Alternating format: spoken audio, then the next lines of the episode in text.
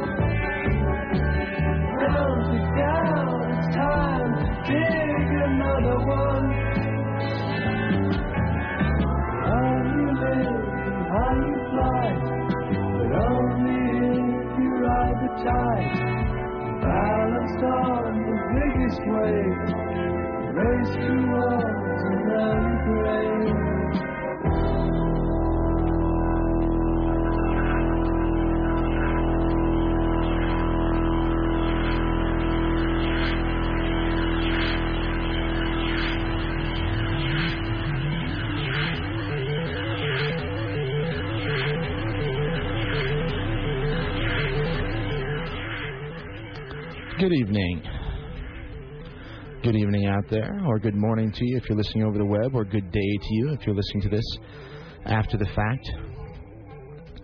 This is Mike Hagan, and you're listening to Radio Orbit on KOPN 89.5 FM. We're mid Missouri source for in depth news, diverse talk, music of the world. It's more than radio, it's listener sponsored community radio, your imagination station, KOPN and you're listening to Radio Orbit on it right now and every Monday from 11 p.m. until the early hour of 2 a.m. in the morning. And tonight, no different. And uh, glad to have you with me on this Monday, the 11th of April, 2005. Quick thank you to Debbie Johnson, as always. Awesome installment of free range radio theater.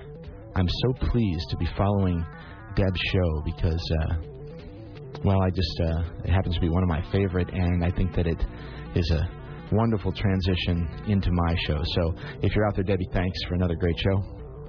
And uh, if you were listening to Debbie's program, Free Range Radio Theater, I hope that you'll stick around and listen to Radio Orbit tonight. Okay, uh, let's see. Uh, what are we going to do tonight? Uh, my guest is Richard K. Moore. We'll be talking to him live from Ireland, uh, a place called Wexford, not too far from Dublin. And I'm going to take a, a rare trip into the political arena tonight. Richard K. Moore. I'll tell you a little bit more about Richard in a few, but uh, but he's an author. He's an historian. He's a social commentator he's a guy that has a, a very interesting perspective on sort of where the world is and where it's been and where we are as Americans in the midst of it all.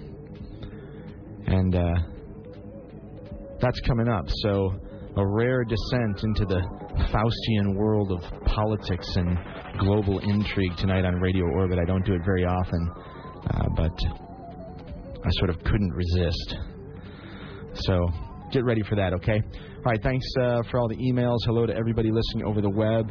Uh, a real quick thank you and hello to uh, Jamie uh, in Jeff City and AK. Both you guys, glad you're enjoying the program.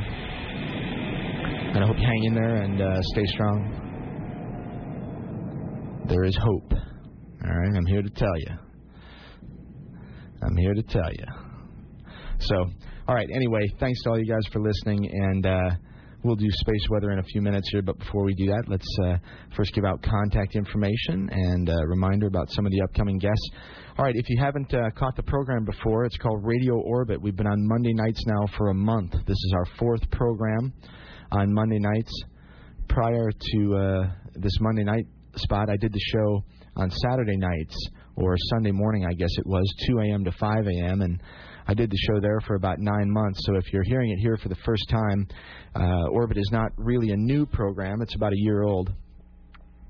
Uh, but uh, this Monday night slot is um, is new. And uh, as I said, this is the fourth week that we've been doing the show on Mondays and really enjoying it. And uh, I think that uh, the response from the listenership is showing that you guys are enjoying it too. So with that in mind, you can always get in touch with me over email, and uh, my address is Orbit Radio, O R B I T R A D I O. That's Orbit Radio at AOL.com. You can get to me on the web at www.radioorbit.com. That's R A D I O R B I T.com, just one O in the middle there. And the phone number here in the studio is 573-874-5676. And if you're outside of that 573 area code, the number is 1-800-895-5676. That's 1-800-895-KOPN. All right. Uh, anybody who gets a hold of me tonight or via email or whatever, if you want a copy of this program or any of the previous programs, I'll do my best as long as I'm not totally overwhelmed. Um, I will uh, burn you a copy, put an MP3 on a disc for you so you can listen to it at your leisure. Uh, and you don't have to listen to it over the web. You can actually have a high quality MP3 version of it uh, so you don't lose any of the quality on the music selections. Um, that's one of the things I've been frustrated with uh, as I've been learning about uh, radio and web transmissions and streaming and archiving and all these things. I have to compress the uh, shows pretty significantly to get a three hour program up on the web and make it be any sort of a reasonable download for you people. So I crunch it down from about 160 or 170 megabytes down to about 16. And uh, the talk sections of the program come out just fine, but the music selections lose a lot of the audio quality.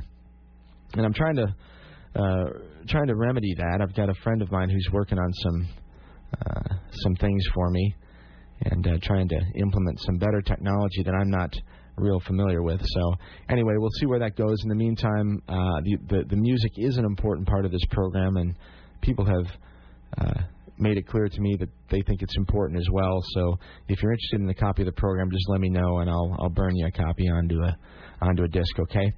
All right. Uh, let's see what else we want to talk about here. Uh, coming up, upcoming guests. Okay, of course tonight, Richard K. Moore live from Wexford, Ireland. Next week, we'll have another live show. Dr. Terry Grossman, uh, he's the co author of a book called Fantastic Voyage Live Long Enough to Live Forever.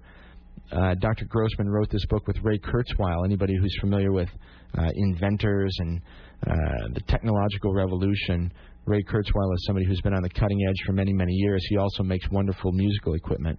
Uh, Kurzweil makes some of the coolest uh, keyboards in particular. I'm familiar with the keyboards anyway, uh, but they make some wonderful stuff. And Kurzweil is just a, a really forward-thinking, creative guy, and Terry Grossman is as well. So we'll be talking about their book. Uh, and uh, the bottom line is that they ba- they basically are telling us that immortality is within our grasp, and that uh, in a very short period of time, we're going to be able to mitigate pretty much any uh, problem that might arise in the human species other than maybe the fact that we that we that we still tend to want to blow ourselves up. So, and uh, of course, we'll be talking about that tonight with Richard K. Moore, and that's going to be an interesting program tonight. And uh, well, we'll just see where we'll just see where that goes. Okay. Uh, following uh, Dr. Grossman, I think the week after that, I'll probably air an interview that I did with uh, Stephen Harrod Buhner.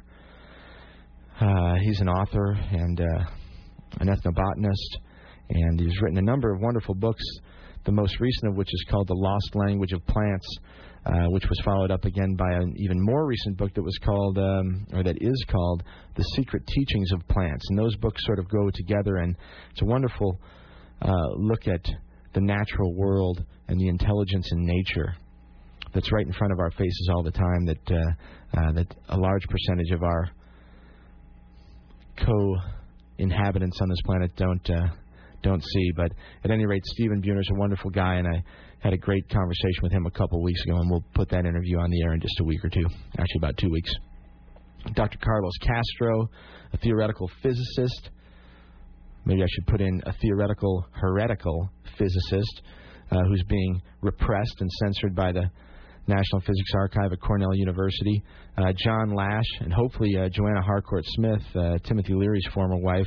I'll have uh, they won't be on at the same time, but we'll have both of them on the program in the next couple of months or so. Uh, Dr. Rupert Sheldrake. I just got an email from Rupert yesterday, and we're very close to getting this thing worked out. He was real happy to see the um, uh, the tribute that we did last week to Terence, and of course he was involved in that first part of the program. If you heard it last week, uh, Trialogues at the Edge of the West uh, with uh, Rupert Sheldrake, Terence, and Ralph Abraham. So anyway, uh, Rupert heard that that uh, had went down last week, and um, he was pleased about it. And we got to chatting, and I said, "Look, we got to do this uh, pretty soon." And he said, "Yeah, I know." And uh, and we have some other material from a later trialogue between Rupert, Terence, and Ralph that went uh, um, that happened in 1998. And so what I'll probably do is do a short interview with Rupert. He can do some introductory material and talk a little bit of background and stuff about uh, the 98 trialogues, and then we'll air some of that material. We probably don't have enough time to do a whole show with Rupert uh, because he's a, uh, quite a busy guy. All right. Okay, that's that. Um, let's come back and do space weather in just a minute. And we'll play some music in the meantime, and I'll get things ready to roll with Richard K. Moore. So stick around. This is Radio Orbit. You've been listening to it uh, for the last 15 minutes here on KOPN 89.5 FM. I'll be back in just a minute. We'll do space weather. I got a couple stories to talk about, and then we'll get to Richard K. Moore at the top of the hour, and we're going to talk politics and global geopolitical intrigue tonight on Radio Orbit. In the meantime, this is Alice in Chains from their unplugged CD. This is called Rooster. We'll be back in a minute.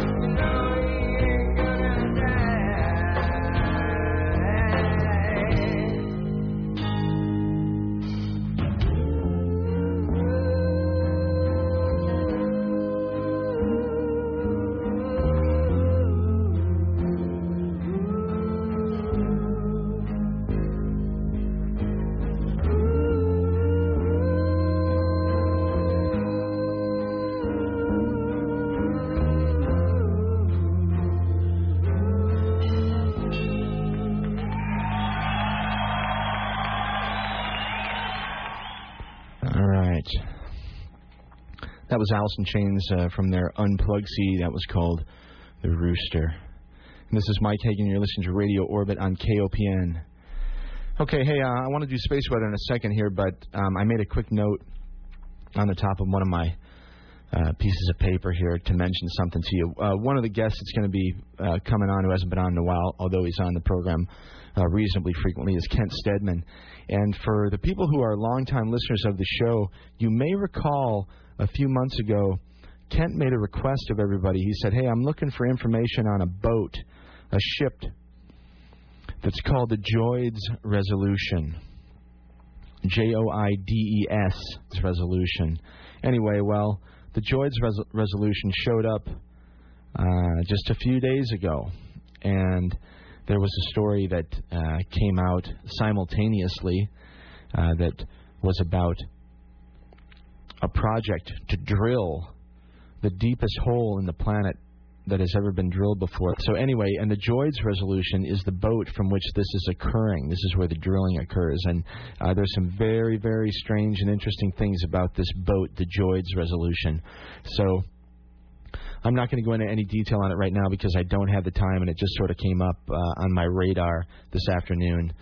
Uh, but if you're interested in it, go over to Kent's website at www.cyberspaceorbit.com, and uh, from there you can uh, you can read all about it. All right, and it really is interesting stuff. There's a history here that goes back uh, uh, that perhaps ties into some of these earthquakes. That also uh, ties into something that happened in Papua New Guinea a few years ago. And at any rate, uh, just go over to cyberspaceorbit.com and check it out, okay? All right, space weather, not a whole lot to talk about, uh, but a couple things real fast here. There is not a whole lot of geomagnetic activity, not a lot of activity on the sun, but uh, it could increase in the next few days here as we sort of slip into the uh, oncoming solar wind that's being generated by a pretty good sized coronal hole on the sun. Um, if you're up in the northern latitudes, you should should have an opportunity to see some pretty decent auroral activity in the next couple of days here. Um, one thing that uh, you may have seen in the southern hemisphere or on the web if you saw some images, but on Friday uh, there was uh, an eclipse, uh, a solar eclipse, and when that happens, when the sun sets, uh, the moon will sort of take a chunk, take a bite out of the sun, and it'll look like a crescent when the sun is setting.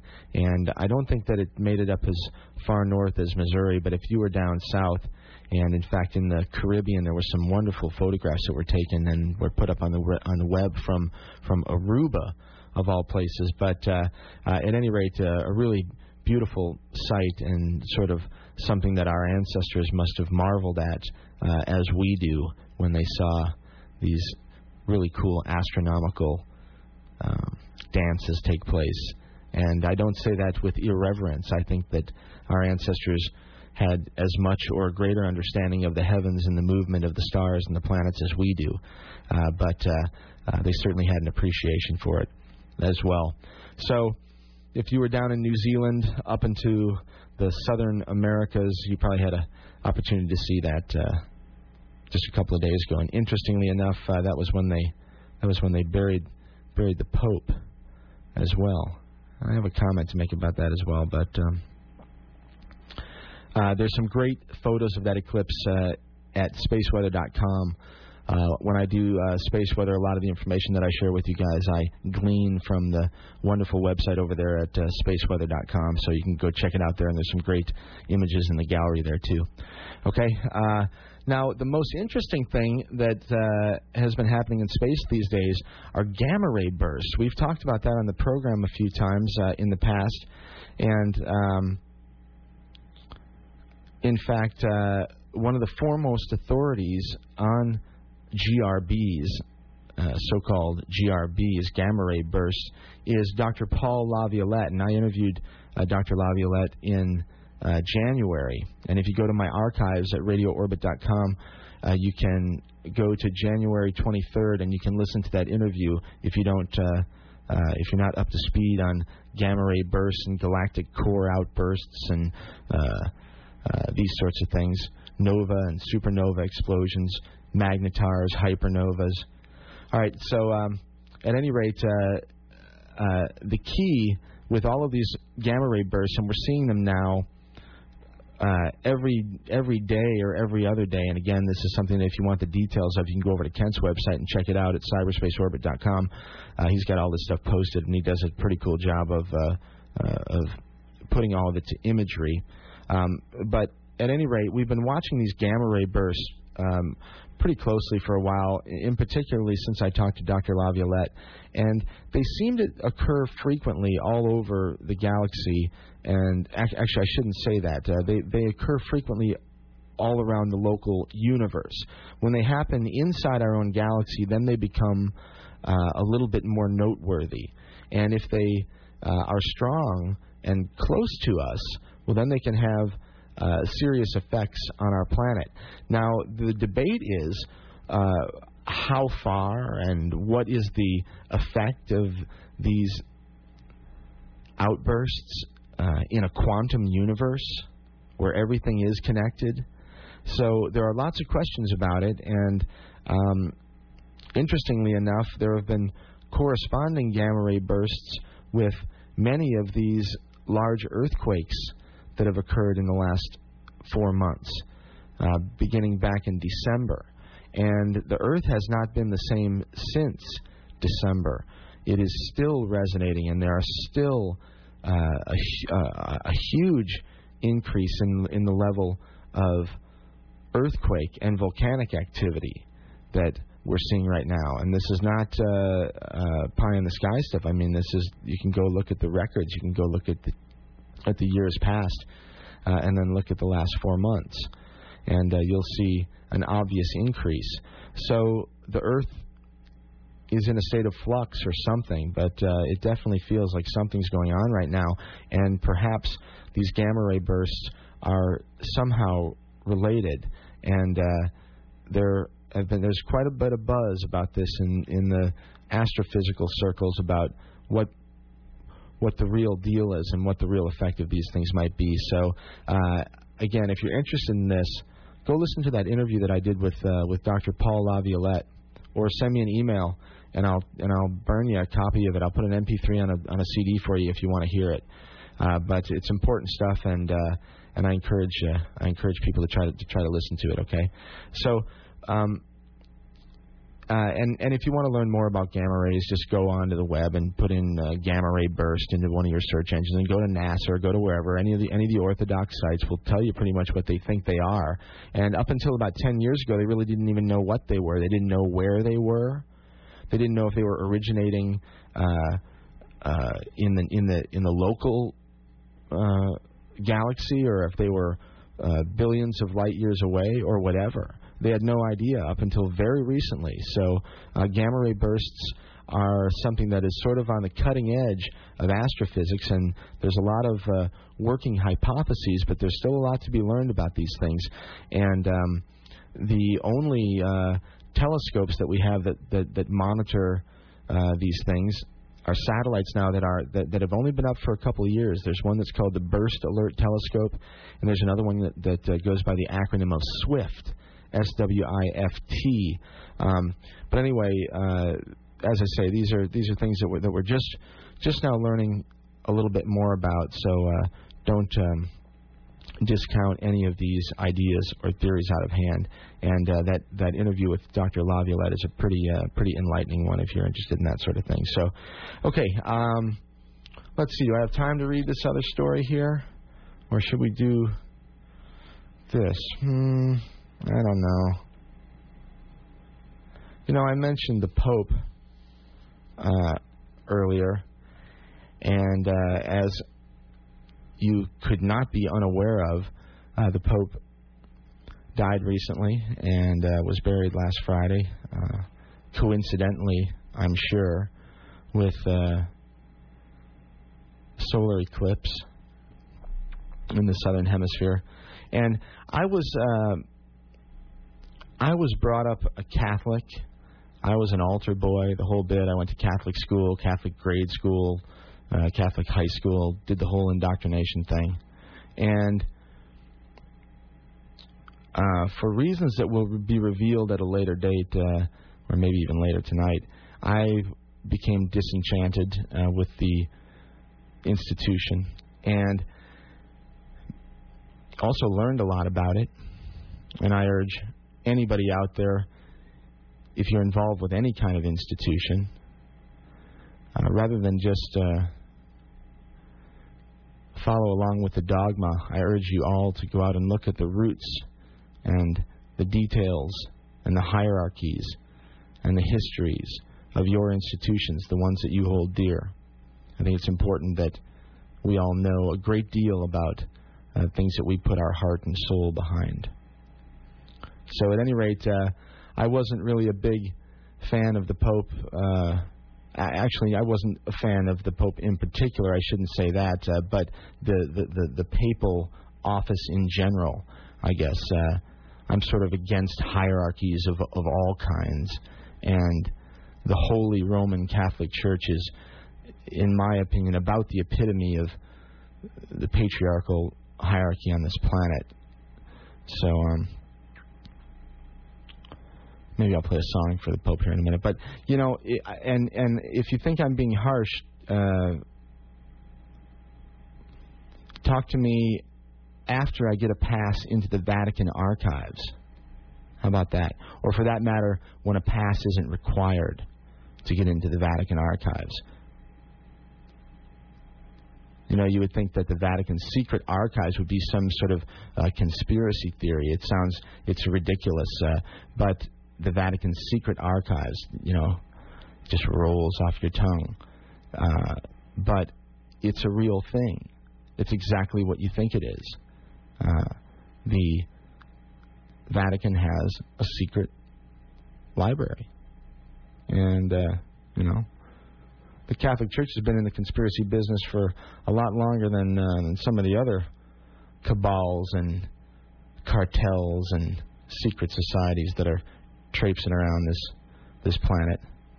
They've been taking secret vows and they've got their own secret societies and and all this stuff. So, at any rate, uh, not a big fan of uh, any of these ideas where there are a privileged few that are privy to information, and, and you and me, oh, you know, poor, poor, poor us.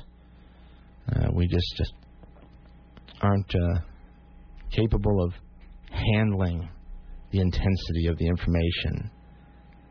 So, at any rate, uh, this is the Stone Temple. Uh, who the hell is this? Stone Temple Pilots from uh, Tiny Music. Songs from the Vatican Library. Back in a minute. This is Radio Orbit on KOPN.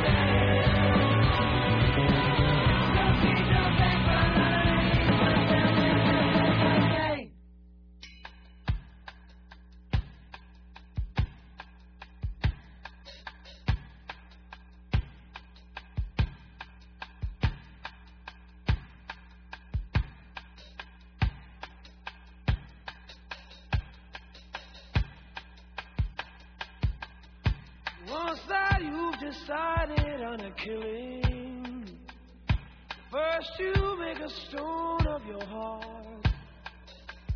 And if you find that your hands are still willing, then you can turn a murder into art. There really isn't any for bloodshed. Just do it with a little more finesse. If you can slip a tablet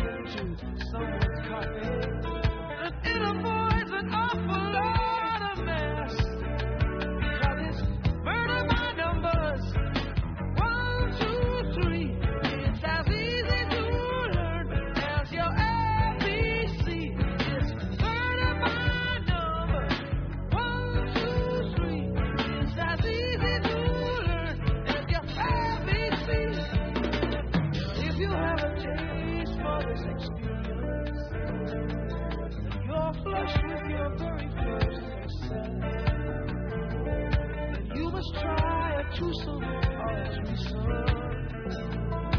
If your conscience bothers you less, because murder is like anything you take.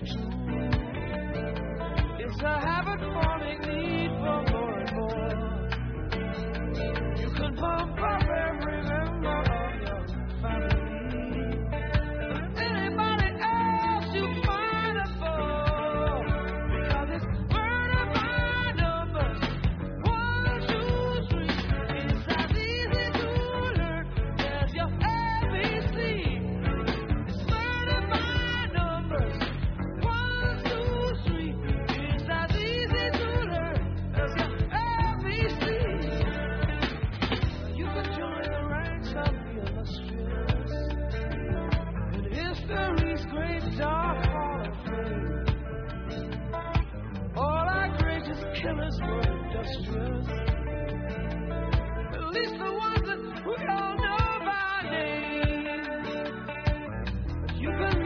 top of your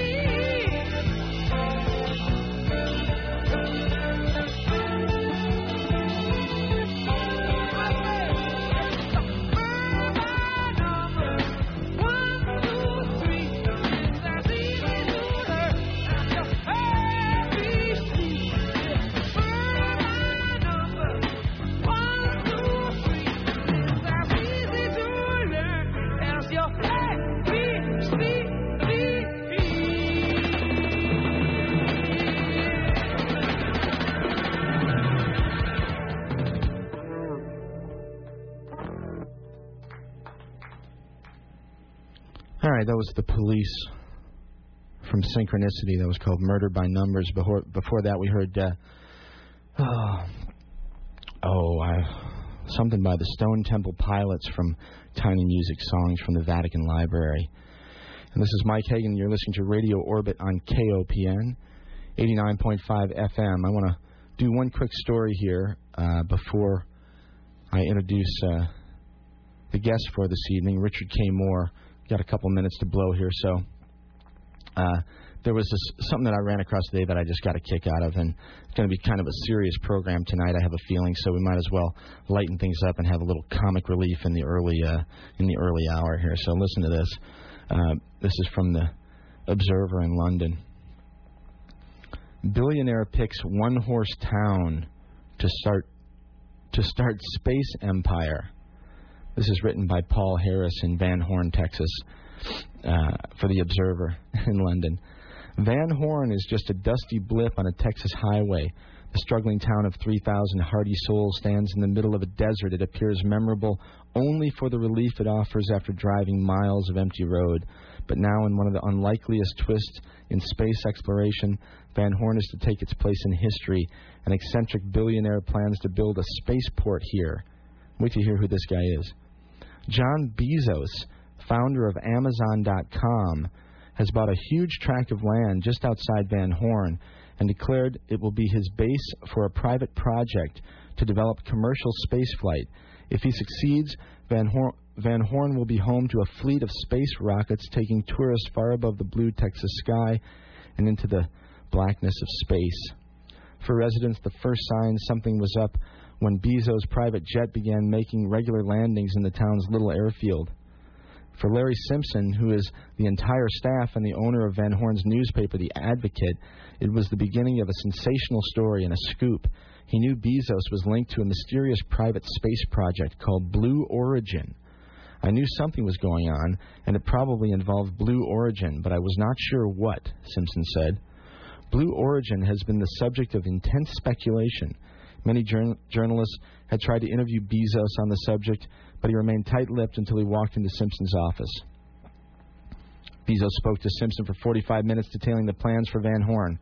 Beside him sat Rob Meyerson, Blue Origin's program manager and a former worker on the space shuttle. Bezos said he had bought several hundred thousand acres, several hundred thousand acres, you hear that, near Van Horn at the Corn Ranch and would first build a rocket testing facility there. Eventually, he envisaged flying rockets capable of taking off and landing vertically, each carrying three passengers into space. Well, he's thinking big, uh, but he's not thinking big enough. He needs to talk to Nick Cook and uh, learn a little bit about anti gravity research and some of this other stuff that's going on, maybe before he uh, commits too much money into building old school rockets with uh, explosive fuels and that sort of thing. So, at any rate, Van Horn, Texas, uh, soon to be on the map with their brand new spaceport. So, all right. Um, I think that uh, I'll talk a little bit now about what's coming up in the next next couple hours. Uh, my guest uh, that is on the line, um, I'll bring him on here at the top of the hour. His name is Richard K. Moore, and uh, as I said uh, at the beginning of the program, he's uh, an author and an historian, social commentator of sorts, and a gentleman with a very interesting perspective on some of the things that are happening um, on the planet and in this country today. And it's kind of strange. Uh, I I ran into Richard K. Moore's writing shortly after I saw the movie The Matrix, and I thought The Matrix was a remarkable film for a number of reasons, but I thought that it had multiple levels of meaning and and I thought it had a lot of significance. And everybody sees movies and reads books differently. This was just a personal interpretation of mine. And uh you know, I'm not sure if it was intended by the makers of the movie, the Wachowski brothers. I don't know if they knew it or if they intended it. I mean, uh, they were pr- probably in it for the dollars, as, as always. Maybe they had something uh, higher in mind. I don't know. They may have, it, it might not have even been their film. They may have ripped it off from uh, uh, from some woman whose name was Sophia Stewart, and that's a whole other story. But uh, she sued them, or is in the process of suing them, and I'm not sure if that's been resolved yet. But so there's scandal within the Matrix itself, um, the movie, but. Uh, regardless of its origin, the movie really struck a chord with me and, and, and many others. And I started to read anything I could find about about it. And I eventually came across an article entitled "Escaping the Matrix," and it was written by Richard K. Moore, and it's on the web uh, on his website and actually proliferated among quite a few others on the web. And uh, if you're interested in that, you can go to Richard's website at www.cyberjournal, C Y B E R J O U R N A L dot com. And uh, you can also get there from my website if you just go to radioorbit.com. On the front page there, I'm linked up to a bunch of different uh, uh, links over at Richard's site. So, at any rate, uh, I ran into this article called Escaping the Matrix that Richard had written.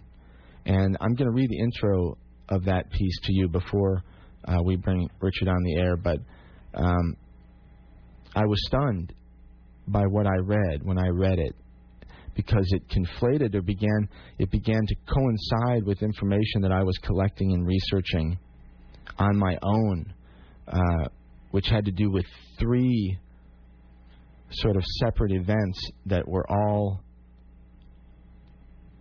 pivotal in my life and things that I needed to learn about and that I decided that I would start digging into. And in no particular order, those were uh, the events of September 11th. Um, the events leading up to the death of Frank Olson, a scientist in the early 1950s who was either killed or committed suicide in very strange circumstances.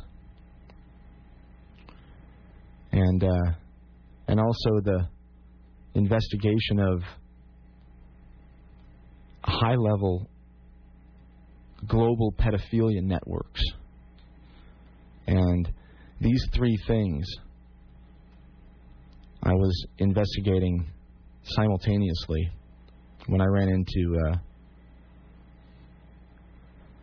uh, escaping the Matrix. So, anyway, I'm not going to go too deeply into it, but uh, as y'all know, I rarely go into the political arena primarily because I find it just a wasteland of diversionary misinformation. It's just this labyrinth of misdirectional, disinformational, sensational crapola. Uh, at the same time, I, I've I've for a long time had this. Uh, I felt this intensely strong feeling that although I didn't know exactly why or how, that things just were not as they appeared. That we collectively are being misled, being lied to, big time. Uh, and so if it seems a little out of character for me to go do the political thing, uh, just remember this show is about the strange and the unusual and the outrageous. And um, if politics aren't all of that today, well, I don't know what they are. So, so that's why I'm doing this show tonight. I'm not doing it to preach. I'm not uh, saying that this is what I think. I'm not telling you that this is what you should think. Uh, I'm simply putting out this information and these ideas for you to ponder, for you to consider, for you to put inside your your grinder and see what comes out, to do with them as you will. As always on this program on Radio Orbit, if you're not familiar with the show, this is only the fourth week we've been on Monday nights. If you're not familiar with this show, the idea is to inform and not to indoctrinate. And uh, so we'll um we'll be back with Richard in just a few minutes, but I'm going to read the intro to that piece that I just mentioned called Escaping the Matrix. And it goes like this Are you ready for the red pill? The defining dramatic moment of the film The Matrix occurs just after Morpheus invites Neo to choose between a red pill and a blue pill. The red pill promises the truth and nothing more. Neo takes the red pill and awakes to reality, something utterly different than anything Neo or the audience could have expected. What Neo had assumed to be reality turned out to be only a collective illusion, fabricated by the Matrix and fed to a population that is asleep, cocooned in a grotesque embryonic pod. In Plato's famous parable about the shadows on the walls of the cave, true reality is at least reflected in perceived reality. In the Matrix world, true reality and perceived reality exist on entirely different planes. The story is intended as metaphor, and the parallels that drew my attention had to do with the political reality. This article offers a particular perspective on what's going on in the world and how things got to be that way in this era of globalization. From that red pill perspective, everyday media consensus reality, like the Matrix in the film, is seen to be a fabricated collective illusion. Like Neo, I didn't know what I was looking for when my investigation began, but I now but I knew that what I was being told didn't make sense. I read scores of histories and biographies, observing connections between them, and began to develop my own theories about roots of various historical events. I found myself largely in agreement with writers like Noam Chomsky and Michael Parenti, but I also perceived important patterns that others seemed to have missed. When I started tracing historical forces and began to interpret present day events from an historical perspective, I could see the same old dynamics at work and found a meaning in unfolding events far different from what official pronouncements proclaimed. Such pronouncements are, after all, public relations fare given out by politicians who want to look good to the voters. Most of us expect rhetoric from politicians and take what they say with a grain of salt. But as my own picture of, of present reality came into focus, grain of salt no longer worked as a metaphor. I began to see the consensus reality as generated by official rhetoric and amplified by mass media bears very little relationship to actual reality. The Matrix was a metaphor I was ready for. All right, well, it's a, a metaphor I was ready for too. And in just a minute, we'll be back with the guy that made that metaphor, Richard K. Moore, in one minute on Radio Orbit KOPN.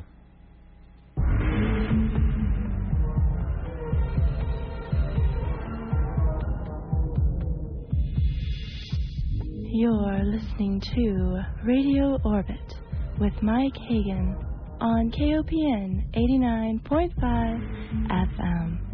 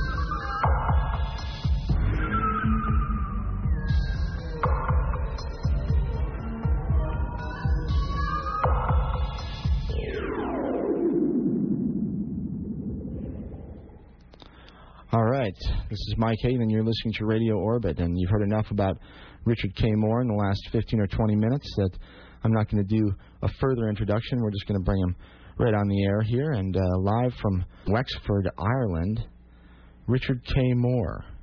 Richard, thanks for being on Radio Orbit and joining me and my audience tonight. How do you do, Mike? Thanks for having me on.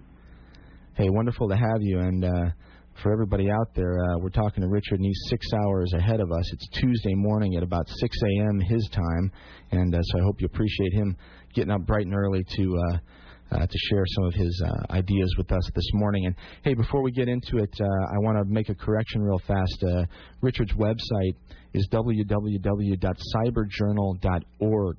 C Y B E R J O J O U R N A L dot O R G. Cyberjournal.org. I think I said cyber, uh, cyberjournal.com earlier. So, at any rate, cyberjournal.org, and you can reach there from radioorbit.com as well.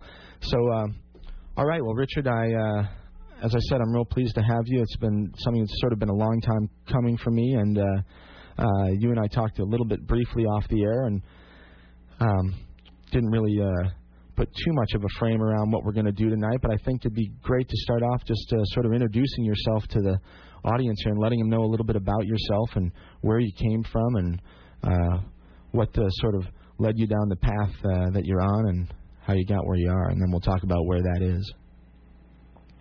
Um, well, I grew up in California and I was in the computer industry.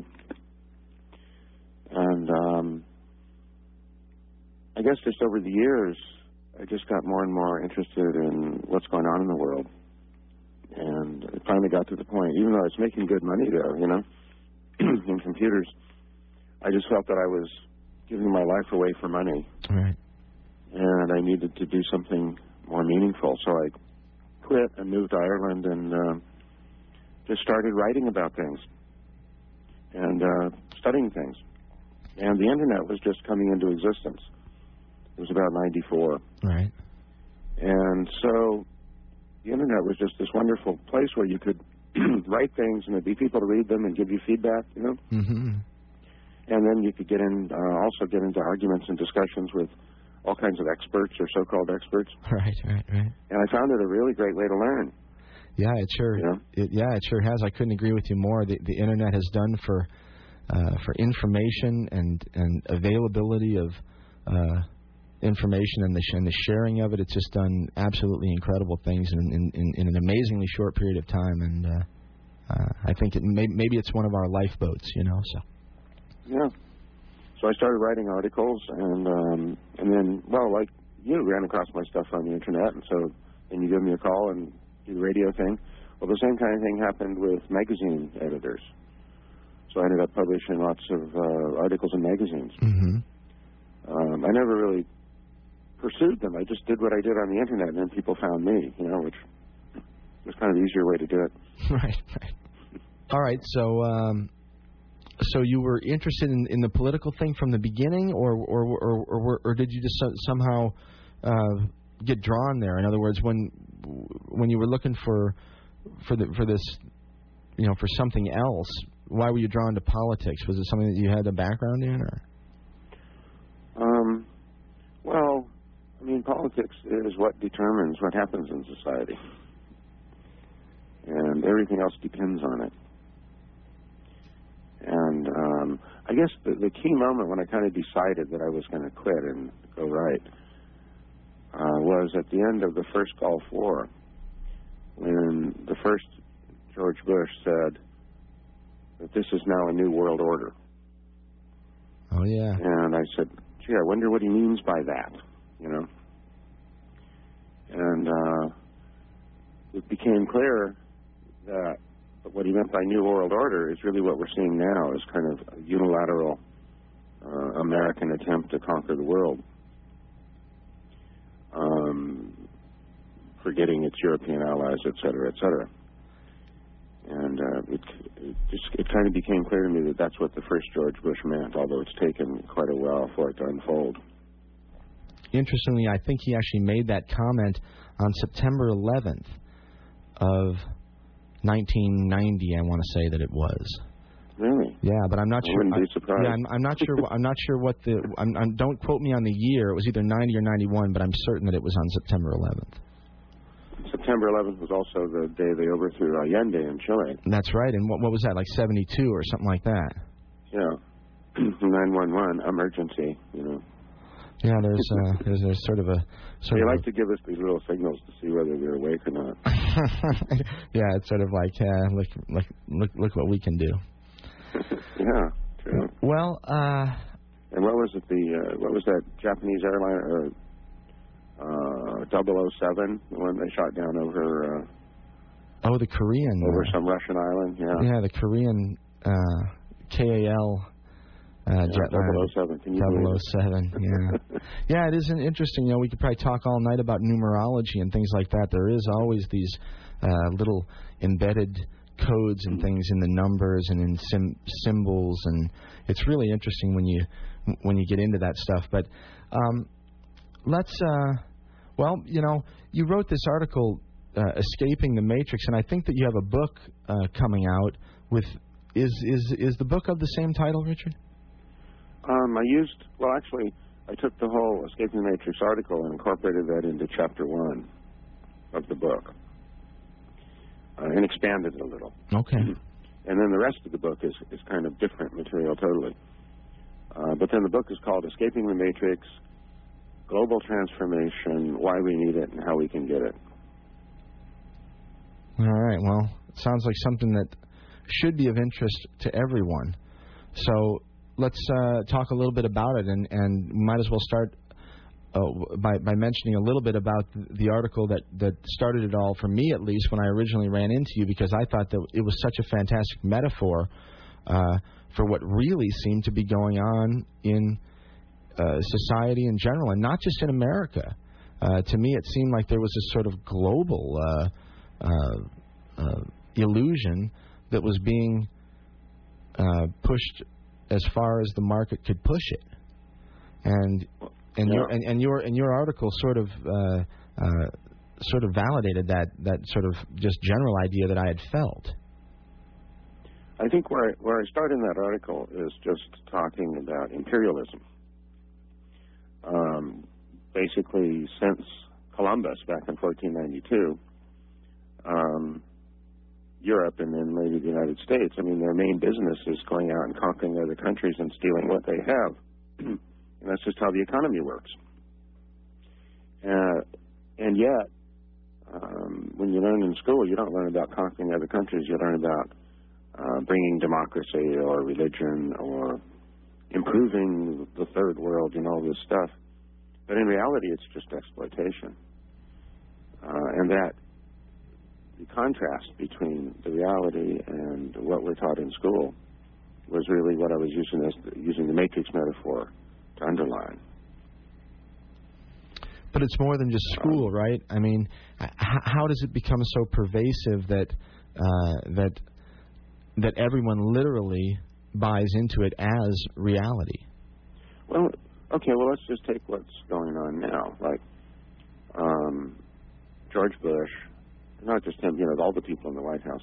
They say that they uh, went into Iraq to bring democracy. Well, I mean that's total nonsense. I mean, it's so obvious that they they went into Iraq uh, really to control the Middle East and uh, control the oil as a base for further military operations. And they said that themselves in their own policy document called the Project for the New American Century, which you can find on their website by looking up Project for New American Century in Google. Right. And there you come, by Wolfowitz and uh, Cheney and all of them. Uh, it says right there, and this was written like, uh, well, the first version was written over 10 years ago, saying how it's necessary to uh, occupy Iraq and take the oil, and this is independent of who was running Iraq. That didn't matter. And now they're carrying out their agenda. That's right. You know, you can read it. There's no, no conspiracy about it. And yet people would still believe when on television Bush says he's there to restore democracy and um, or find weapons of mass destruction or whatever it is he made up. So I mean, how can people believe the nonsense on Fox News when you can read the reality on their own website? I mean, I mean that's how blatant it is. Hmm. Interesting. And and and even now with you know these recent appointments, what do we have recently? I, three come to mind right off the bat. You've got John Bolton, um, nominated for the UN post. You got Wolfowitz, who I think's already been confirmed to run the World Bank, and you got Oh, I did. I, or maybe, or maybe it was an April Fool's. I read that. I got this message saying that he declined. I, I think I got it on April first. Yeah, that had to be that, that. That's a pretty good joke. I think Yeah. he's I think he's fully uh, fully embracing it. Um, and then Negroponte, which is just an Mhm. absolute outrage. I think. I mean, imagine if you're a Honduran or something, you know, and you hear that Negroponte is now being appointed as the as a cabinet position to run the entire intelligence infrastructure of the United States. Yeah. Yeah. I mean, is absolutely well, the outrageous. fascists, the fascists have taken over. I mean, that's all there is to it. So, is it? In other words, the mask is off. Yeah, I mean, I think what we have since the second time Bush stole an election, um, it's just outright fascism. I mean, when when Hitler was first trying to get funds um, to become chancellor, you know, run for chancellor, he ta- you know he gave a speech to people like Krupp and the German industrialists, hmm and he said, "Well, you know, get me elected, and that'll be the last German election." Uh, and then after he said that, Herr Krupp, who was, you know, he's the big industrialist in Germany. He said, "Ah, this is the kind of man that can lead Germany." You know? Hmm. And basically, I don't know who Bush talks to, but it was evidently, well, this will be elect me, and it'll be the last election, because that's basically what's happened. Hmm. Now, don't, don't don't you think that I'm like anti-Republican? I mean, the, Kerry wasn't any better. I mean, the- they're all a bunch of crooks. It's just that the agenda being um, being pushed is being pushed by uh, what it comes the neocons, you know, Wolfowitz and Cheney and, and Bush and the rest of the crowd. So yeah, and I think we should clarify that because one of the reasons why one of the reasons why I did want to talk with you is because for a long time I've I've I've recognized that this whole left right thing was sort of a setup, and it's it's just it seems to me sort of the old divide and rule game and keep everybody bickering among, amongst themselves, and in the meantime, uh, the agenda rolls forward, and it seems to have done that my whole life Yeah. regardless of left, right, or middle, whoever's been in power, whoever's been, you know, regardless, it just has mattered not one bit. It has, uh, the- you know, things have just steadily progressed toward uh, the first, at least in my opinion, sort of the uh, the taking advantage of of people outside of the United States and outside of the country, and now slowly working its way inside, where they're doing the same thing to the people inside the country, their own citizens, that they would do to uh, take advantage of a third world nation, for example. Now it's sort of fleece the American people themselves. Well, it's kind of, yeah. I mean, the image uh, I use for that is crossing the Rubicon. It's Hmm. like when when Julius Caesar crossed the Rubicon into the city of Rome, then uh, then imperial, you know, it had been Rome colonizing the world, but then it, when he crossed the Rubicon, then Rome itself became subject to the empire, and that's really what's happening to the United States now. Now, is that something that that that uh, that that happened primarily after 9/11, and do you, or do, or was 9/11 just a just a good reason to to implement it faster and Mm, further? No, or- it started. It started with Ronald Reagan. Um, see, up until after World War II, you had a period of oh, oh, about twenty or thirty years where there was so much growth going on in in the world, uh, rebuilding after the war and developing new markets and all that. That um, capitalism was hand over fist making money. And so the policy in Europe and the United States was to share the wealth with the population. And you had the GI Bill, and you had new schools being built, and it was, you know, it, that's when I grew up. It was a wonderful time of prosperity, and everybody had jobs, and all of us kids knew we'd go to college if we wanted to, and we'd have good jobs, and you know, it was like that. right. Um, but then, as the as you got to the beginning of the 70s, the mid 70s, the growth in the global economy started to stagnate, and uh, it wasn't possible to continue to have all the corporations making lots of money and have lots of education programs and share lots of money with the population. And so something had to be cut from the budget, so to speak. And the decision was is that it's the people that need to be cut from the budget. And so Reagan's job, along with Margaret Thatcher, was to sell this idea of privatization and government is no good and uh, we need less government and all that. And what it really, that was all rhetoric. What it really came down to was um, taking the money out of public programs and putting it into subsidizing corporations.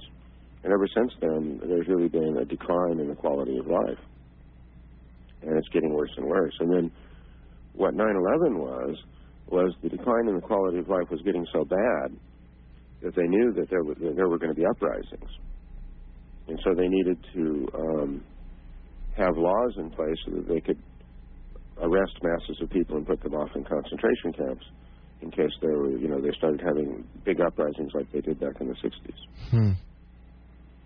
Interesting. I really do There were see. really two purposes for 9/11. One was to have the police state regime inside the United States, and the other was to justify the um, expansionist military program overseas in order to control especially to control oil, given that we're running out of it. So the United States wants to control all of it, so it can then, you know, dominate the rest of the world by controlling the oil supply. Hmm. Well, since we you mentioned 9/11, what do you want to spend a little time talking about your take on that? Well, I was assuming that everyone knows that the World Trade Center was blown up by by the White House. It had nothing to do with Al Qaeda. Mean, Al Qaeda turns out when um, the United States started creating the Islamic Jihad and creating Islamic terrorism um, back when in the first Afghan war. Remember when the Soviet Union controlled Afghanistan? Then um, Brzezinski and the others decided the way to destabilize the Soviet Union and bring them to the brink of collapse was to get them involved in a quagmire in Afghanistan, like we had been involved in the quagmire in Vietnam. So they completely started the whole thing. They invented Islamic Jihad. They invented Muslim terrorism. They brought all the uh, terrorists from all potential terrorists from all the Arab countries into Afghanistan and trained them and gave them arms and showed them how to blow things up. And the name of the switchboard, when people call in and say, "Hey, I want to be one of these terrorists," that was called Al Qaeda. Al Qaeda kind of means switchboard or something in um, in Afghan or whatever language they have.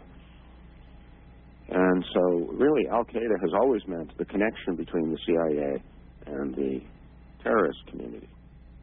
That's what it means. and Al Qaeda has always been a property of the CIA. It was used. It's been used by every president. It was used as part of the um, so-called freedom fighters in Kosovo.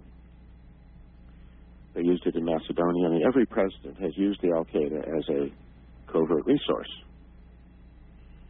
Um, we never heard the name though, because you know we don't. It's not. They don't like to tell us about the covert things they do. Hmm. Um, the only role Al Qaeda had in 9/11 was that they wanted to have a cover story, so they got some of these low-level Al Qaeda people and hyped them up and told them they were going to get to blow up buildings and things and learn how to fly. And so they were they were the fall guys. They took these training courses in Cessna. They couldn't fly a 747 if they had to. Hmm. Hmm. And uh, then they left their passports around and left training manuals in the parking lot. All these things, just leaving a trail of crumbs. You know? Right. Right. Yeah. Absolutely. I, I, I, Now, whether any of them were actually on the planes that we have, we don't really know. Uh, the, the, the best evidence seems to be that the planes were controlled uh, remotely, which is a technique. You know, every single airline in the United States can be controlled remotely. That technology was put in a long time ago. As a terror, in case someone did hijack a plane, you could take it over remotely and make it land, so that they couldn't, you know, do anything with it. right. You know, in 9/11, they used it for the reverse. They used it to cause terrorism. hmm.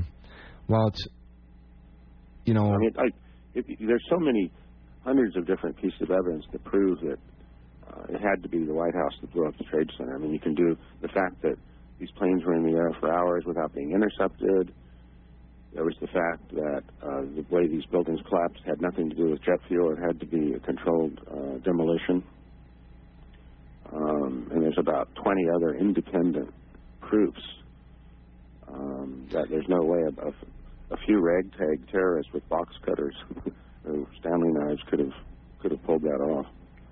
Yeah, I've I, I I've gone back and forth on what I think really happened that day, but I but I certainly have always felt from from minute one that that the uh, that the official line wasn't one that uh, that I was that I was buying into. That was for that that was for sure. And again, you mentioned some valid points. I mean, we still don't know who was on those planes. In fact, I think I, I've I've seen stories that at least seven of the so-called hijackers are still alive. Uh, and uh, in different places, uh, and have said, "What do you mean? You know, I'm I'm right here," and and uh, yeah, and and the uh, the remote technology again. See, these are things that a lot of people aren't familiar with. They don't realize that the technology has been in place, or that it was developed, or that it.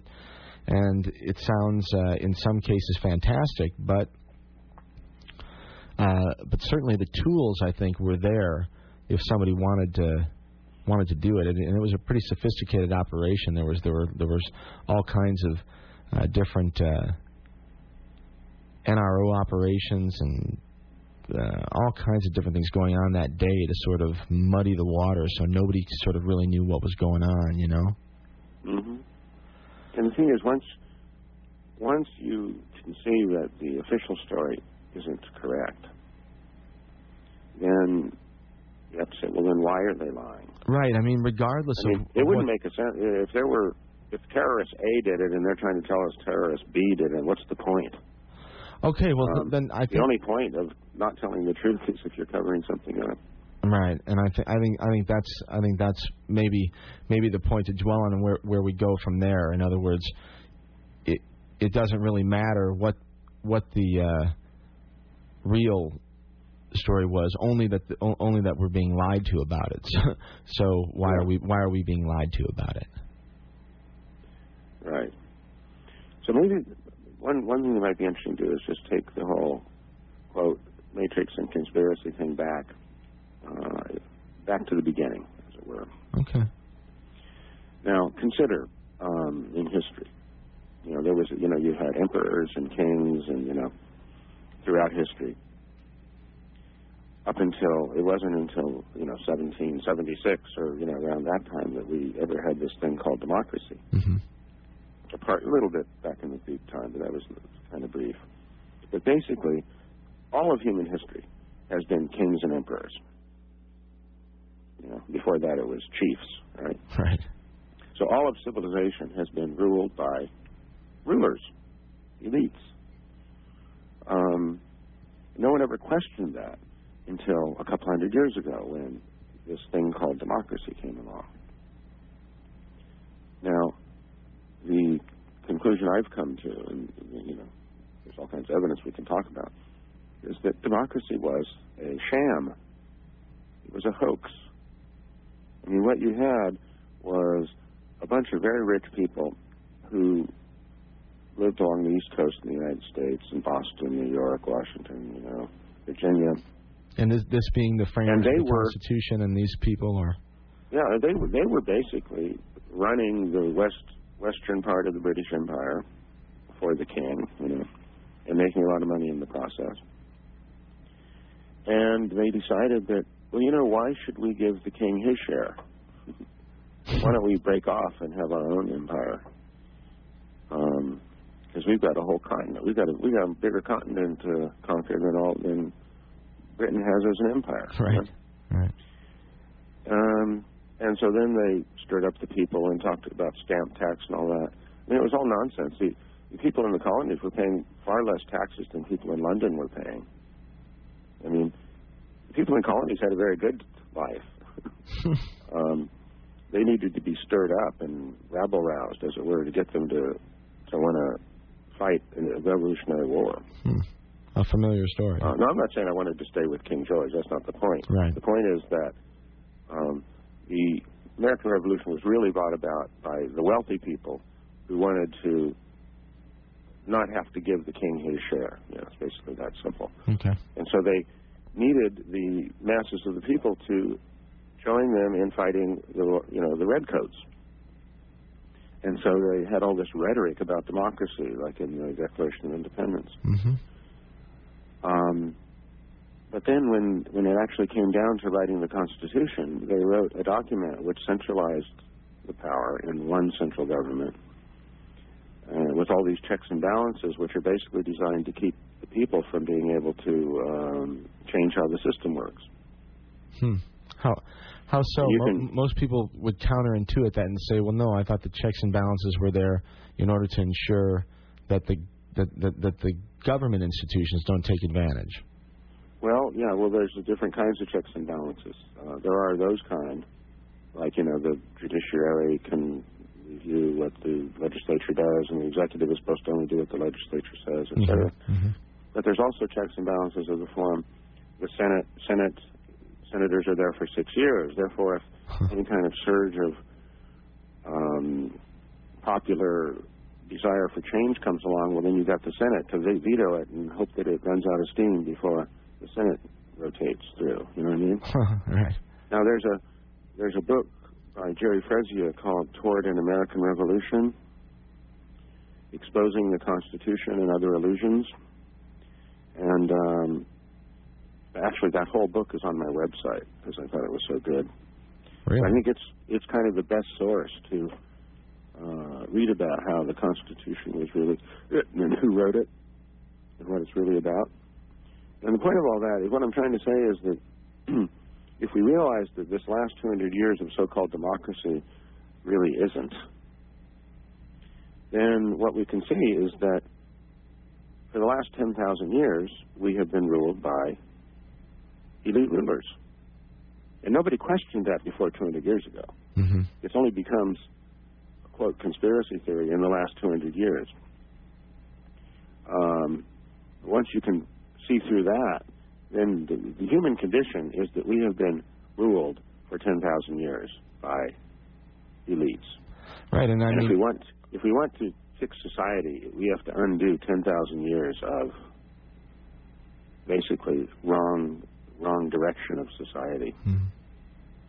Does that make sense? yeah, yeah, and the.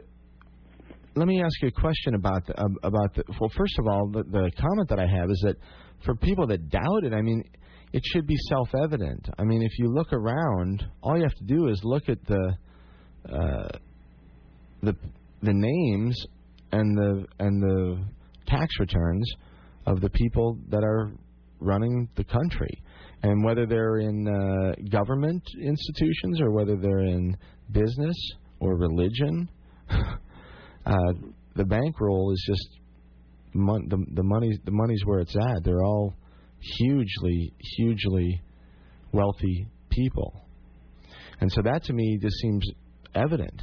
My question is this about about the 10,000 years of heritage though. Are we still seeing sort of the divine right of kings thing?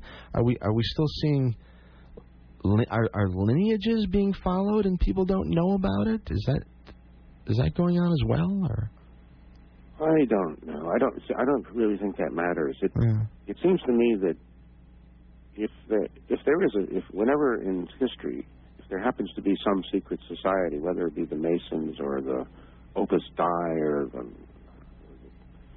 or the Lumen, whoever they are, right. then at any point in history, that secret society is going to be taken over by whoever is running society then. Hmm. You know what I mean? Or they'll be let into the group and then they'll control it because they have the most power and the most money. So I think what you have is always a conspiracy of the current rulers. Mm.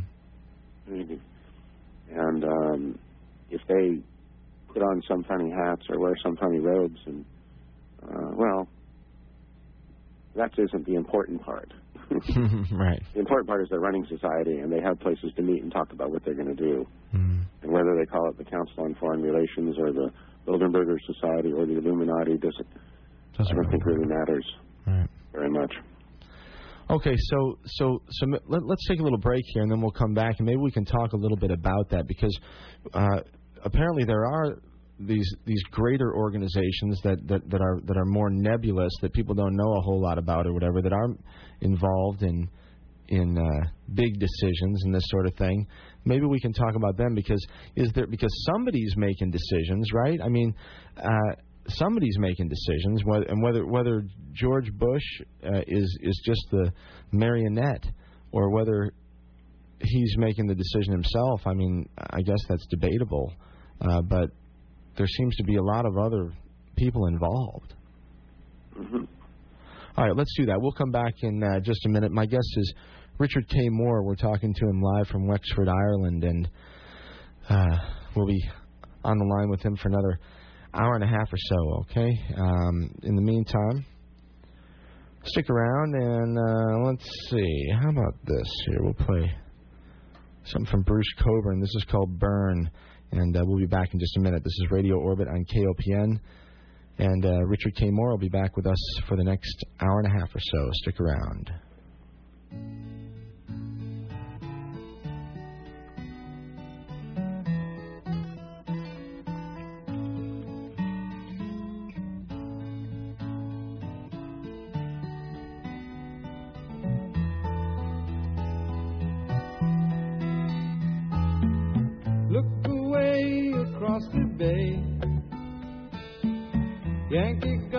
Come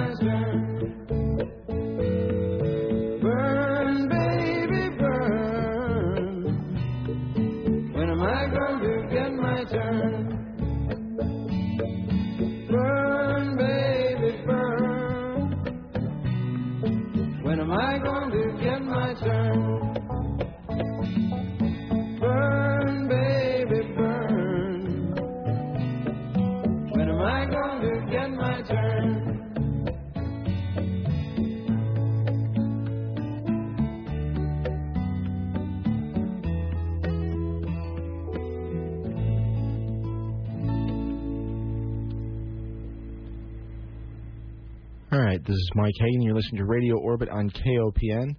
That was Bruce Cockburn. That song was called Burn, and I'm on the line with Richard K. Moore, an author, an historian, a social commentator, and uh, a guy we've been talking to about history and current events and uh, a lot of what's going on in this world of ours today. So let's get right back to him. Richard, are you still with us here? Oh yeah, I'm right here. All right, cool. Hey, um, uh, while we were off uh, off uh, the phone there for a second, you mentioned that you had that uh, that document open, that PNAC uh, document project for the New American Century. Um, you you referenced that earlier, and uh, for j- just to be clear about that, first of all, that was written by by whom? Um, well, let's see. The authors here. It lists the authors, but the um, as I read about this particular article, it was written for the people who are now in the White House. Uh, Wolf and Cheney and uh, Perle. Richard Perle used to be part of the group, but he he got out. Right, saw where it was heading. Um, the actual authors are three people I've never heard of. You know, the uh, actual technical writers. But it's basically been an agenda that the people currently in the White House have been pushing really for about 10 years. There was an earlier document um, before this one. um, let's see, I don't- I don't have the name of that right in front of me. And then it was updated just before uh, Bush was elected. hmm and that's the current PNAC document. But they basically had this agenda for over 10 years of how the military, military needs to be upgraded and we need to go on the offensive and um, basically make sure that no other uh, power, including Europe, um, can be compared to us. You know that we, you know, absolute king of the hill. Right. Basically, take take full advantage of. The, Like we're in charge now, and we better make sure we always stay in charge. Mm, all right. Now, of course, now some people out there may be saying, "Well, gee, it's better for us to be in charge than, you know, uh, China or Russia or who anybody else."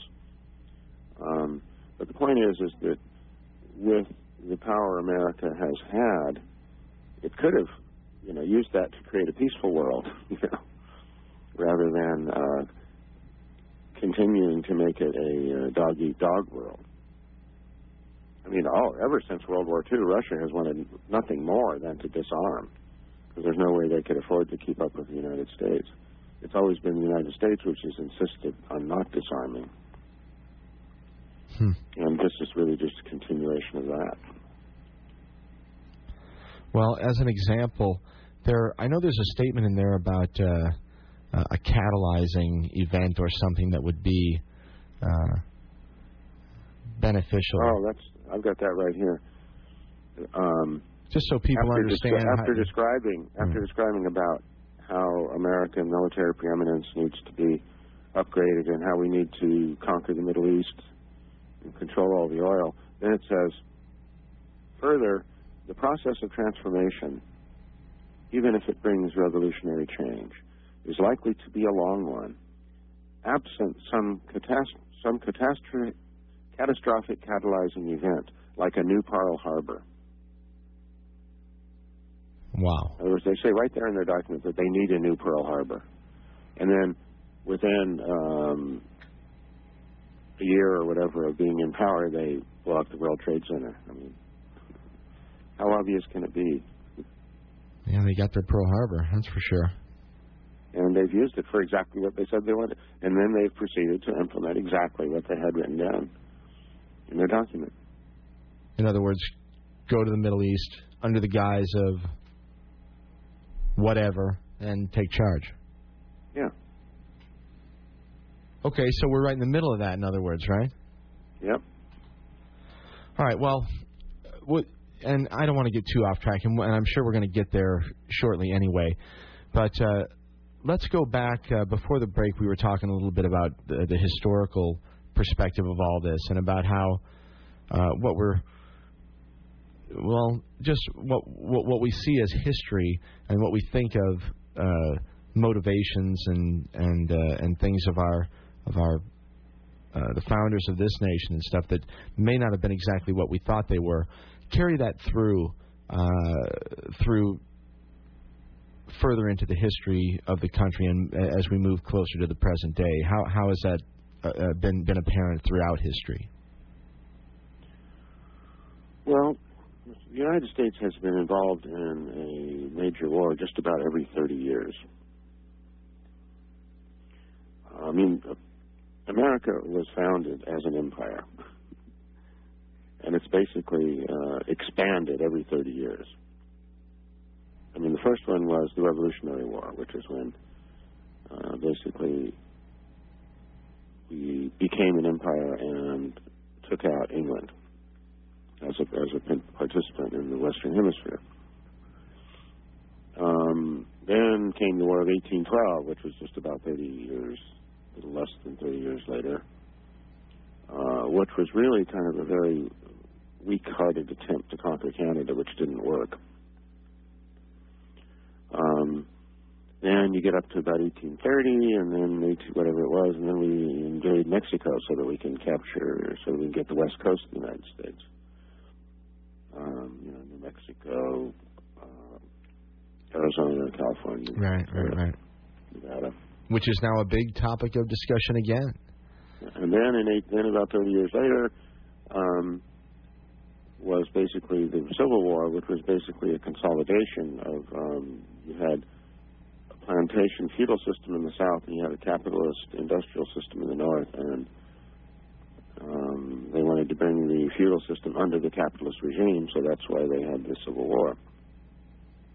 Didn't really have anything to do with slavery. um, and then 30, more, 30 years later, you get the Spanish-American War, where since Spain, Spain was weak, we saw it as an opportunity to capture Cuba and the Philippines, so we did that. It's just, you know, it's basically we we expand every 30 years, and then we kind of digest our meal for the next 30 years. Then we go out and start another war. So that's Hmm. basically the history of the United States. Hey, you mentioned uh, England early on, and there there are folks who talk about still an interesting relationship between the United Kingdom and and America. Do you make anything of that? Is there more to the relationship, or or or or, or is it? Uh, Well, the uh, during the war, 19 okay, during the period about 1938, 1939, um, before the United States entered World War II, the Council on Foreign Relations did some studies to find out what the role of the United States should be in the war. And they basically decided that it was very important to the United States to maintain a very close relationship with Britain because what's called the British Commonwealth, you know, Australia and the former colonies of Britain, it was important for us to have all of those as markets. hmm. So made the decision really that Britain needed to be our kind of primary ally. And so in 1940, Churchill and Roosevelt met on a ship in the middle of the Atlantic. It was I think it was called the Atlantic Conference, or they wrote something called the Atlantic Charter, and basically just decided, you know, you know, sort of like two kids signing in blood. You know, we're going to be buddies forever, kind of thing. Um, so obviously today Britain plays the role of pretense that there is some kind of international support for American military intervention. Hmm. Now, the United States, universally throughout the world, um, both by governments and by people in the streets, is hated for what it's doing in Iraq. Nobody supports it, not the British people. and No, no Europeans support it. Right, right. Um, but Tony Blair, you know, true to this alliance, pretends uh, that Britain is supporting the United States. And in fact, he has the power to send troops over there and everything. So when you look at American television, you always see the Brits as if that was international support.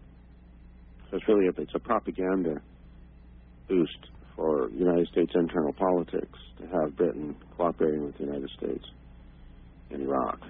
Really all that amounts to. They don't have enough troops to really help. Yeah, the great great majority of the troops there are are, are American troops. Yeah, absolutely. Well, so, and the media, as as you mentioned, uh, pushes it right along. What is, is it a myth? You know, you, you hear about the liberal bias of the media all the time, and to me, I don't see a liberal. I see a totalitarian bias to all of the media for the most part. Well, that's a very, very interesting topic. I'm glad you mentioned that one. Um, because if you ask a liberal, which is kind of what you and I would basically be, I think, if you ask a liberal, they'll say, oh, the media is right wing corporate propaganda. Right? And, let, and yet, and then you ask a conservative person, like my sister in law or somebody, you know, um, and they'll say, oh, it's the liberal media. Right. And it's like, wait, are we saying two different things? Well, the thing is that we're both right. And I can explain that. Is that is that if you look at the personalities on television, well, not counting Fox News, okay, but on your basic mainstream channels, what you see is people who speak with a liberal point of view, who speak with liberal sentiments. You know, Such as like on CNN. They, they're not talking about Jesus and all. You know, they, they Mm. sort of speak with a liberal mentality. And so, if you are uh, a conservative Christian kind of person, you feel that your voice is not being heard on that media. So, and you're right. And so, in that sense, it is it's a liberal voice that comes through the media, Hmm. and conservatives can see that. Uh, we don't see it because we just take it for granted that's how people should talk. You know? And yet, the political agenda that that is presented on the news is a is a elite corporate agenda. Um, it it's supporting the war in Iraq. It's not saying the war in Iraq is wrong. Right, right. It's It's supporting neoliberalism. It's not saying free trade. Um, all those things. So in that sense, it's a it's we can say it's a conservative agenda, but it's with a liberal voice, hmm. uh, liberal sentiments, liberal prejudices. You know, interesting, interesting. All right.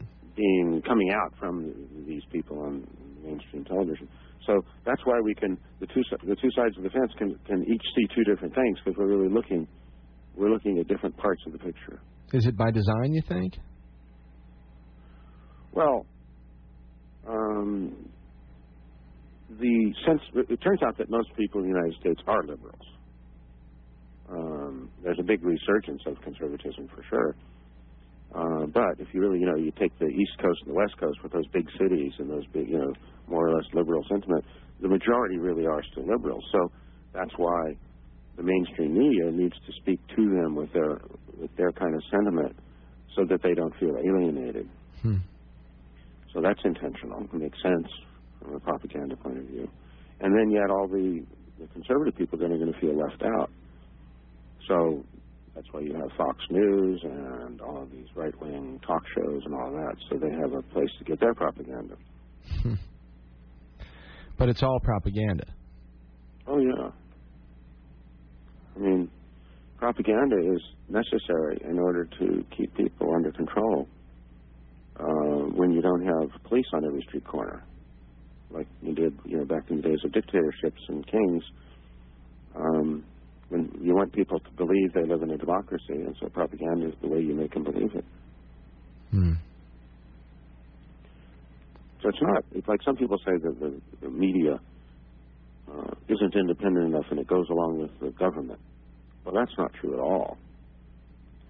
The media and the government are both working for, you know, the wealthy elite who run the country. Well, that's a good uh, that's a good chance to talk a little bit more about that. Then, who are they? The neb- the nebulous they? Is it bankers? Are they the heads of these multinational corporations? Is it the Federal Reserve? Is it uh, is it? Uh, I mean, c- combinations or different groups and cabals that, like you say, that that happen to be all struggling for power. I kind of I think of it as the quote elite community. Um, and well, I guess a place to start. You take take the top 100 corporations and banks. Now, then consider their boards of directors. Now, so board of directors has what I don't know between six, ten, twelve people in it, right? Right, right. So if you take the top 100 corporations, you, the total of the board of directors is going to be what 600 to 1,000. But it's sense, not makes 600 to 1,000 people because a lot of the same ones are on many boards of directors. Agreed, agreed. So let's say out of that, maybe you get I don't know four, four or five hundred people. Okay. Now, I'd say those people is kind of a good beginning to who the elite community is. You know, um, I mean, at the very top, you're talking about money. You're talking about people like John D. Rockefeller, like Rock, the Rockefellers, you know, Right. John D. Rockefeller and his descendants, Nelson, et cetera, et cetera. right. And most of the really, like, uh, what is it? William Buffett is that one of the guys who's really rich that we never hear of? You know, we hear about Bill Gates, but Right, right. Warren I saw a list of the Warren, richest people yeah, in the world once, and I'd never heard of any of their names. yeah, Warren Buffett. Yeah. Yeah, I mean, I heard of one name or something. So these are people who don't, who aren't particularly wanting to be in the public focus. Buffett had Warren Buffett had planes in the air on 9/11. By the way, I don't, I don't know if you knew that that were tailing one of the uh, were tailing one of the aircraft that eventually crashed. No, I didn't know that. That was verified too. Well, then maybe he was, maybe that was the plane that was controlling it because if it was remote controlled, it, it would have either been from the ground, which would have been difficult, um, or it would have been from one of those uh, AWACS planes, or, Right. you know, so that they could have been above it and seen where it was going. you know what I mean? Well, Anyway, regardless, yes. to- So okay, so there's so so what you've got is you've got the wealthy people who own things and kind of really set the agenda. Um, but they don't sit around themselves in some secret session making plans. They hire people to do that. I mean, that's what the Council on Foreign Relations. There's hundreds of think tanks in the Washington area. hmm These are highly paid consultants and uh, strategic planners, and, and, and Council on Foreign Relations is kind of the most famous one. And these are people whose career is to plan out uh, scenarios. Okay, what if what if we invaded China with using these weapons? What would happen? And they say, well, then it'd be likely to. This would happen. This would happen. They'd Huh. they'd bomb Japan. Da da da. da. Say, okay, well, now let's do another scenario. Let's say we invade from the south. You know, da da da. right. And so that's their job is to plan out all kinds of scenarios. And uh, what if we increase un- unemployment by three percent? What if we un- increase it by five percent? And you know, and so they work out all these scenarios and plans, da, da, da, and then um, and then eventually decisions get made. Now, the Council on Foreign Relations publishes a journal, and uh, you know, I used I followed it for a long time, and you could see things being talked about there, and then five years later, ten years later, you'd see them being implemented in policy. Hmm. So there's a there's a whole sophisticated community with people at the top and technocrats who do the technical work, and uh, then people that go out and manage the media. It's a whole it's a whole community. It's not some six people, seven people planning things. And Um, and and it's something that I guess has been growing and evolving then, right? In other words, this isn't something that's that's that new. It's just something that has now been refined and with the advent of uh, mass communication technologies and all this stuff, it may, maybe it's becoming more uh, more effective. But it seems like it's just uh, a, a further refinement of an old story. Well, definitely. I mean, back in the days of Andrew Jackson or whatever, and you know, a century ago, it was much simpler, and probably just a few people who were sitting around with their feet up by the fireplace, you know, planning conspiracies. but where it really became an industrial grade thing was after World War II. Because see, during World War II, you had just um, you had the Manhattan Project, you had beginning of nuclear energy, you had huge bombing campaigns in Europe. So I mean, this huge industrialization of the military and uh, of intelligence. That's when the CIA was created, and that's what um, Dwight Eisenhower meant when he talked about the threat of the the military-industrial complex. Right when he when he, was left talking office. about this monster that had been created during World War II. And so once World War II was over, everything was on a whole new footing. There was now this massive institutionalization of intelligence gathering and high-level planning and uh, and keeping secrets from the American people. Yeah, So really, the end of World War II was the turning point of the modern industrial intelligence state. Yeah, I agree fully. I think that post World War II was sort of a watershed. All kinds of different things came uh, about right in right right around that time in the mid to late 40s and then into the 50s. And I encourage all of you out there, if you haven't heard or read the words of Dwight Eisenhower when he left office in 1961, I guess it was his uh, uh, the final speech that he made as president. Uh, I encourage you to listen to that or go read it. It's uh, transcribed online in lots of places, but it is uh, quite prophetic in. Uh, Well, it's- also the opening of uh, Oliver Stone's JFK. is it really? Yeah, they actually show Eisenhower uh, his own voice giving the speech. It's very impressive because he's Eisenhower was an impressive man. Oh yeah. Um, and you know, he seemed like even though he was the tool of um, elites, he, he had a lot of integrity himself. And so you see him giving that speech, you know he really means it. Yeah, I think, and it really comes through. That that's why if you can listen to it, listen to it, because uh, of course hearing the words being spoken sometimes do more than just reading them yourselves. But at any rate, uh, yeah, it was a profound speech, and especially with the with the benefit of hindsight, uh, he certainly knew what was uh, uh, what was on the on the ballot. hmm Yeah, and here we are, 45 years, 44 years since then, and it really has just been a forward march of that. Yep.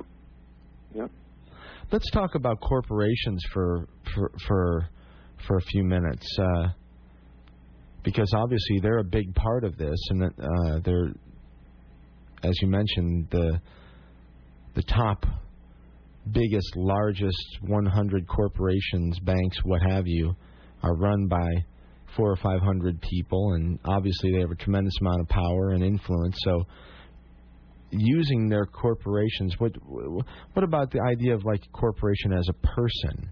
You know, uh, these sorts of things. How how did that all come about, and how what's what's it mean to us? Some people don't probably probably understand about corporate personhood. Well, corporations are basically money-making machines. Um, you, you you create one, and you put people in charge of it who know what they're doing, and the whole purpose of the corporation is to generate money. Um, and once those machines got set up, and those who ran them said, well, the way to make even more money is to give corporations even more power. Hmm. So it was, it was about eight, 18, I don't know when it was, 1850, 18, it was sometime in the late 1800s when um, Southern Pacific Railroad um, managed somehow in a court case they were in to get it written down that corporations are persons who are who deserve to have the rights of persons. And if I think it was right, it, it was done in the Supreme Court, but it wasn't even done by the Supreme Court justices. It was written in by a clerk. You know? and because of that clerk wrote, wrote in this phrase that corporations are persons, then they have all the rights of the Bill of Rights and all this. You know what I mean? Which is total nonsense. Right. Um, and yet, even though it's total nonsense, it's how things are interpreted, and it ends up um, giving corporations just an incredible amount of power. Like corporations, uh, when they, you know, they fund political campaigns and tell lies on television, they say, well, that's freedom of speech. That's protected by the Constitution. Because well, freedom of speech is for people, Hmm. not for corporations. Hmm. It's an abomination. Yeah. they should be interpreted as being people. But but it gives them power so they can make more money. So that's why it happened. Yeah, and they basically made the rules themselves. Yeah. I mean, that's what this all comes down to, basically. Make the rules yourself, and then push them and Yeah. push them and push them and push them as far as you Well, can. Well, just like Bob Dylan says, the masters make the rules for the wise men and the fools. Hmm. It's that simple. All right. Well, that's a uh, that's a good chance to take another break here. I think so. We're just about at the top of the hour. Let's do that, and uh, we'll be back in uh, three or four minutes. This is Mike Hagan, and you're listening to Radio Orbit on KOPN 89.5 FM. And my guest tonight is Richard K. Moore. We're talking live from Ireland and uh, discussing the Faustian world of global geopolitics. and uh, we'll be back in just a few minutes uh, with Richard. And in the meantime, this is REM. I think uh, Richard, let's uh, let's start talking when we come back, maybe about uh, some things that are a little bit more current. All right. Sure. Okay. Uh, we'll get into Iraq and some of these other things, and maybe see if we can try to map out what might be next on uh, on the agenda of. Uh, of the so-called masters. Okay, in the meantime, uh, REM on KOPN 89.5 Radio Orbit. This is Welcome to the Occupation.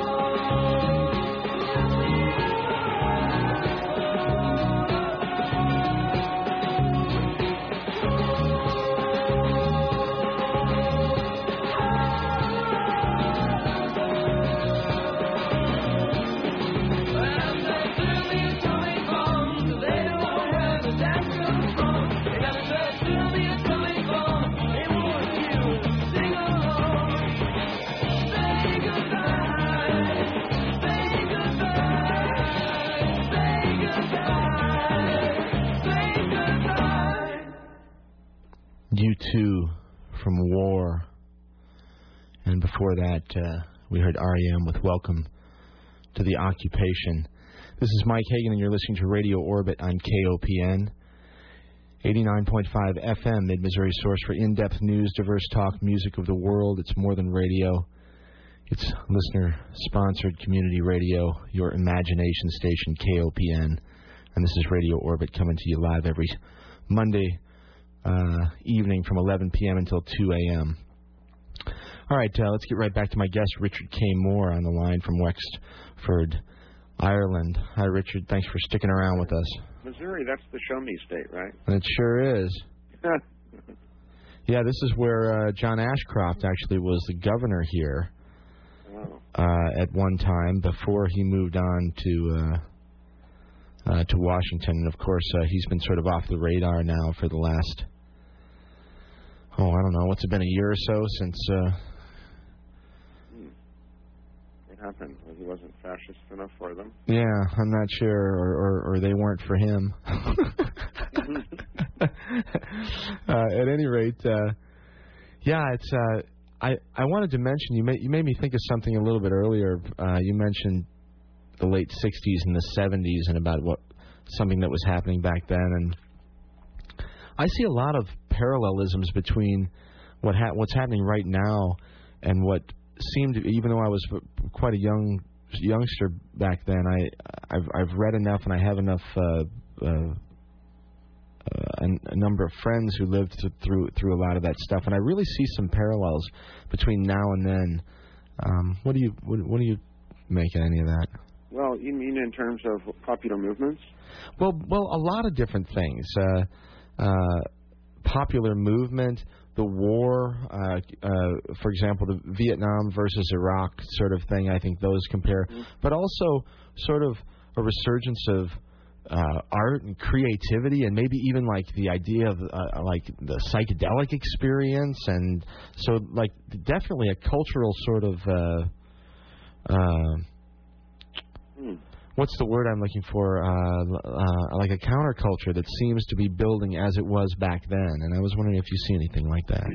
Well, um, I guess for me it never stopped. Hmm.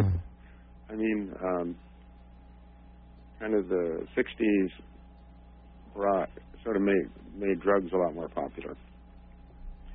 Um, there's, I mean, my I've seen drugs around me ever since. You know, Mm. Um, you know, it's like everybody smokes joints. I mean, everywhere you go in the world. Um, whereas that wasn't so much true before the '60s. Hmm. Um, and I've tended to associate with people who I would tend to would be what I would call sort of of a liberated mentality, if you know what I mean. Mm-hmm. Mm-hmm. Um, so my microculture has been kind of having a '60s flavor ever since then. I guess I I know that in terms of uh, movements like the anti-globalization movement and the peace movement uh, with respect to Iraq is worldwide, and in that sense, the, in terms of popular movements, I see a resurgence. Mm. Um, but I actually haven't been sensitive to or aware of uh, a resurgence of counterculture um, in the society. Tell me about it. Well, I, I live in a It's been college. kind of- my radar has been pointing other directions. I don't know. I mean, I, I live in a college town here, and uh, and we're in the middle of mid Missouri, sort of. Uh, um, I don't know. I guess you'd sort of call it the Bible Belt, and so there, there's a, there's a lot of uh, there, there there's quite a bit of conservative thought around here, but but there, but, it, but there's also a lot of conversation, and there's also I'm I'm actually. Uh, uh, quite pleased about uh, about at least conversation happening. You know what I mean? Mm-hmm. Um, yeah, that I, I I see that as such a huge problem where nobody will even talk about this stuff. Everybody pretty much they got their mind made up. They got it all figured out, and uh, and that's just the way it is. But I think it's so complicated that uh, the the in at least in my own personal uh, uh, case that it's it it's just a matter of sort of what what we were talking about earlier. Not really even w- once you realize that you're being deceived on a regular basis, well then sort of the de- the detail the details to me used to be really important, Richard. I used to be one of these guys that I dug and dug and dug, and I had a couple of particular uh, projects that I was really interested in bec- for personal reasons, and I mean I wanted every detail, you know. And but the, fur, the further I dug, the deeper it went. And agree. So, like, I, I really don't care anymore. right, and so I don't think that Exactly who it was that shot JFK, or exactly who it was that flew the plane into the World Trade Center. It's like they do those kinds of things all the time. right, right, The real question is, what can we do about it? Exactly. So that down each and every conspiracy. Right. So that becomes the realization is that it really doesn't even matter uh, exact exactly who or or why. It's just the fact that that it's going on. And once you recognize that it's going on, then it's then it's sort of like, oh my God, how do we get out of this mess? You know. And since we're since we're in since we're talking about messes, I mean, maybe we should talk a little bit about what's happened since 9/11. We went into Afghanistan. Uh, it was obviously very screwed up before we went there, and it's still very screwed up now. Of course, opium production is back up, which plays a big part in this. We haven't mentioned the whole drug trade, which is run by the elites as well in, in, in most cases. Well, the CIA pretty much runs the international drug trade. Um, I mean, it has for quite a while. You got it goes back. I mean, Queen Victoria uh, sent warships against China because China wouldn't let uh, them export opium. Right. Um, it's always been top level governments that have been involved in drugs because drugs is easy money. You know, lots of money for small, mass of goods, Right. low And, production costs. right. And, all, and and and and by drugs, you know, I include things like sugar and chocolate and coffee and you know and alcohol and tobacco and uh, the legal Yeah, drugs. but, but the yeah, but As well as the make more profits. Right. Right. and pharmaceuticals. Oh yeah. Yeah. The whole pharmaceutical industry is basically drug pushers. Oh yeah. Just a huge racket. Yeah. Okay. So. All right. So. So this is. So this is what we've got. We go. We we go into Afghanistan, and uh, rubble. Turn that place into more rubble than it already was, and I don't know what the actual goal was there, other than probably just to set up a bunch of bases, uh, just for the just for the strategic importance of it. I, they certainly haven't done anything to improve the uh, the, the quality of life for the great majority of people in that country. I don't think. Well, the United States has never had a goal of improving anybody's quality of life. But that's always been the shtick. Know, that's that's that was what the whole Matrix metaphor Mhm. was was the contrast between what imperialism is really about and what the rhetoric is about. Right. Now, Afghanistan has a couple important. Where's my globe? I always like to look at it on the globe. Right. And if you look at it, if you look at the globe, and you look at Afghanistan, um, it's this huge central area which just touches on so many things, and it all it reaches, you know, it's like practically down to India, up to Russia. It all reaches almost over to the beginning of China. It's this huge, um, very important central region in Eurasia Right. and it's always been of strategic importance uh, to the great powers. Um, so partly, Afghanistan is a matter of is really controlling Afghanistan gives the United States a good position in terms of attacking Russia and China, Hmm. and it also um, it is also there's the pipeline. You know, it's it's a way to get Caspian oil Mm-hmm. um, to the west without going through Russia. You know, so, Right. Right. Right. Um, so if actually, more than Afghanistan, the United States is surrounding China and Russia with bases, is what it's doing.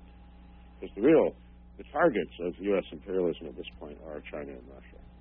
In other words, you think Ira- that Iraq and Afghanistan and Iran and Syria are just um, little stepping stones, you know, mopping up operations in preparation for taking on China and Russia. Hmm. Wow, that's been- encour- that's That's been apparent for quite a while. Well, and the Chinese for for years have spoken outright about future war with the U.S. Well, because they know the U.S. is planning one. I mean, China has no desire to fight the U.S. whatsoever, just as Russia never had any desire to fight the U.S. Um, what China has said at once and one is to is to sort of be the regional power in Asia. It thinks just like in the United States we talk about Central America being our backyard, you know, Right. kind of thing. Um, and if the, if the Russians invaded Central America, we'd consider it a threat to us, you know. Right. can, so in the same sense, China considers um, Asia to be its backyard, Hmm. and it kind of wants to have a dominant position there. Uh, and uh, that, the United States doesn't want that. You know, part of the Project for New American Century agenda is that no one is allowed to be a regional power anywhere. The United States has to control every region. Right. Right. Right. All right. So do you take do you take calls from call from re, from listeners? uh, on occasion, yeah. I just wondered. If, Yeah. Should we do a lot of stuff. I wonder if there's anybody out there who's going crazy saying, "I want to talk to this idiot and set him right," or you know what I mean? Well, I that's uh Up to you. It's your show. Hey, that's the, that's the sign. You heard him, you guys. If you're out there and you got questions, uh, five seven three four four three eight two five five. Uh, you can get on the air right now with Richard K. Moore and uh, ask him anything that's on your mind with regard to this stuff, and uh, I'm sure he'd be glad to uh, glad to give you his uh, his take on it. So yeah, I'll, I'll keep an eye on the phone here, Richard. If it uh, if it rings, which it probably will here in a minute, uh, we'll um it's only fair. yeah yeah no doubt. I hate to be out there listening to things and not be able to say anything. No, yeah, I I I I, uh, I appreciate you uh, uh, putting it out there. So, all right. Um, so, so Afghanistan obviously is important from a, from a str- strategic perspective. Iraq was important for the same reason, I'm guessing, and and and the resources that are there, Yeah. and nothing else. Uh, I mean, they, they what, what what's ha- what's actually happening in Iraq is they're building a whole bunch of permanent U.S. bases. right, right, um, right, right. That that's why, yeah, there's a lot of um, Iraq has not been stabilized because they don't really care. As long as they can build their bases, who cares what happens to the Iraqi people Right. or the or the U.S. troops? They're just all sac- fodder that can be sacrificed. Um, Now, what what do you? nation building is the last thing the United States is trying to do. What it's what it's what it's trying to do is build permanent bases in the desert, which it can then use to uh, for further military adventures. Uh, and it's going to need the oil Mm, because wars take a lot of oil. So if you if you control Iran and Iraq and Saudi Arabia and you've got all that oil under your belt, then you can. Uh, First of all, you you've got the oil and they don't, so you can mount offensives and they don't have uh, oil to maintain their forces. right, right. A lot of people one, don't. the, Re- one of the reasons Germany was defeated is they didn't have the access to oil that we did. Yeah, you just read my mind. I was going to say at the end of World War II, it wasn't the fact that they didn't have the tech; they did. Their technology was superior uh, to uh, to ours. Uh, uh, in fact, they were outrageously uh, successful with technology. Some of the stuff that's still uh, being investigated today, which we could talk about for a long time. But yeah, uh, but they they cut off their oil and they couldn't run their tanks or their planes or anything. So. Yeah. Well, hey, uh, let's. I'm going to give that phone number out one more time. If you're out there with a question or a comment uh, for uh, for my guest Richard K. Moore, you can call us here at the station at area code five seven three four four three eight two five five. That's four four three eight two five five. Okay, uh, Richard. So so what's next then? And let me ask you another question. Well, what about what about all the nastiness that's involved? You know, the the abuse and torture and and uh, uh, detaining of uh, of uh, people that haven't even been charged with crimes and and uh, and and now bringing that home and being able to do it to American citizens, and not to mention that it's any that the, not that American citizens have any more value than any other person on this planet. I'm not trying to say that, but uh, it obviously what happened in in Iraq is not isolated. It's been going on. It's not new. It's we've they, they've been doing these sorts of things for forever. It seems like if you really look into it. So. Anyway, uh, somebody's calling in, Richard. Let's take this call. Maybe we can get back to that question of mine in a minute, Sure. okay? All right, hold on a second here. Good evening. You're in orbit. Who's this? Oh, hi. Um, my name's Paul. Hi, Paul. How's it going? Oh, pretty good. Um, I wanted to say that I read in a book called The New Pearl Harbor that um, the reason why the White House did 9/11 the way it did, instead of a, a, a less complicated way, say like with anthrax, was because they wanted to have it come from the air to provide justification for putting nuclear-powered laser cannons in outer space. Hmm. And I also wanted to say that, um, gosh, all this money we're spending on, on Iraq, and it doesn't seem to be very popular. I've heard that uh, the resistance towards this war is, bet- is bigger than Vietnam. Not that we would know about it because the media doesn't report on it. And uh, it just seems to me like not a very profitable endeavor. And, uh, well, that's what I wanted to say. All right, uh, you want to stick on line here for a second? Sure. All right, what do you got to say, Rich? Well, what Paul says makes perfect sense. I think really um, imperialism generally has not made a lot of sense in all cases to the home country. Who it makes sense to is Halliburton. In other words, Short-term gain. It's like what's really going on is money is being taken from the American people and transferred to Halliburton and, and related corporations that are doing these so-called nation building. What they're really doing is building American bases, and they're calling it Iraq nation building. Or, Uh, and they and they're charging way too much for it. You know, it's like yeah, it's just like those seven hundred dollar toilet seats or whatever. yeah, exactly. Um, do you think that the uh, Star Wars program is on the back burner for the moment, or or not? It, no, it seems to be on the front burner. Um, yeah, I mean they're they're installing their missile defense. I, I don't I don't know.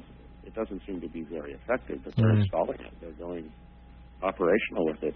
When the generals and experts are saying that it's not ready, Bush is saying do it anyway. You know. Yeah, and as, as a caveat, you guys, uh, I would add that this sort of sort of another one of the pet interests of mine, and I'm I'm reasonably certain that there that, that there are some sophisticated technologies that we're not being uh, made privy to uh, that are probably space based already. And again, this is just my take on this thing, but but I think that uh, I think that in certain cases the technology that's in play here is actually quite quite a bit more sophisticated than than than, than we typically would uh, would believe. At any rate, uh, it's certainly what they want to do if they haven't done it yet. So, Okay, I guess that's all I had on my mind. all right, hey, appreciate it, Paul. Thanks Thank for the call. Bye. Take care. Well, you know about HAARP, Certainly. H A A R P. It's the um, know, it's some kind of low frequency radio waves that they can use to uh, focus weather patterns. Yeah, they mess with the ionosphere and uh, using electromagnetic energy. Yeah. Yeah, there's so many of those things you read about, you don't know what to believe. But um, when Michel Chossudovsky started writing about it, then I knew it was real. he's a very serious scholar. You know, he's a Canadian uh, economist. Yeah, Chossudovsky. Written a lot about globalization. He has. He's written some great stuff, and he. I. I I don't know his website offhand, uh, but uh, that's another one for. globalresearch.org. That is what it is. Globalresearch.org, Yeah. and his name is course, Michael. Google is wonderful. You can always go in there and say, Chossudovsky articles, carriage return, and you know you'll you'll be there. Yeah, and again, you know, isn't it something uh, the, the the web really has for the people that are that are willing to utilize it as a tool for uh, for for learning and for experience and all that sort of thing. It really is something else. You know, if it's if it's used as just an extension of the uh, you know of the matrix, so to speak. You know, in other words, if you just get on the web and go to FoxNews.com or CNN.com and you never go anywhere else, well, then you're going to get just more of the same. But it certainly gives us the opportunity if uh, if we're if we're willing to uh, to go out there and start digging a little bit. You know. Yeah. Then you have the problem of trying to sort it out, which is uh, w- w- which is uh, boy That's about what we have. That's what we have brains for. right, right. And most people, though, unfortunately, don't either feel they have the time or are willing to take the time to uh, to employ those uh, those higher functioning parts of their brain and really try to at least get a grasp on maybe what might be going on. And again, you don't have to know that much about it. You just have to understand that there's a serious amount of manipulation and deception going on. You were saying something earlier about conversations in Missouri. Well, uh, yeah, there's uh, there's um, there's a, there's just a lot of conversation going on here. There's not there's there's there's not a lot of uh, there's not a lot of taboo here, believe it or not, in this little uh, community that I that, that I live in. There's uh, Columbia is where the University of Missouri is here, uh, Stephens College is here, and uh, uh, I think uh, Columbia College is here. Anyway, uh, and and there's there's sort of an underground that I sort of tap into now and again, and I've only seen the tip of the iceberg, I think. Um, and uh, but I definitely feel that there are a growing number of young people, in particular, that see through this illusion that we're that we've been talking about all night. And I'd sure like to think that that's that that that that, that my perception of that is real.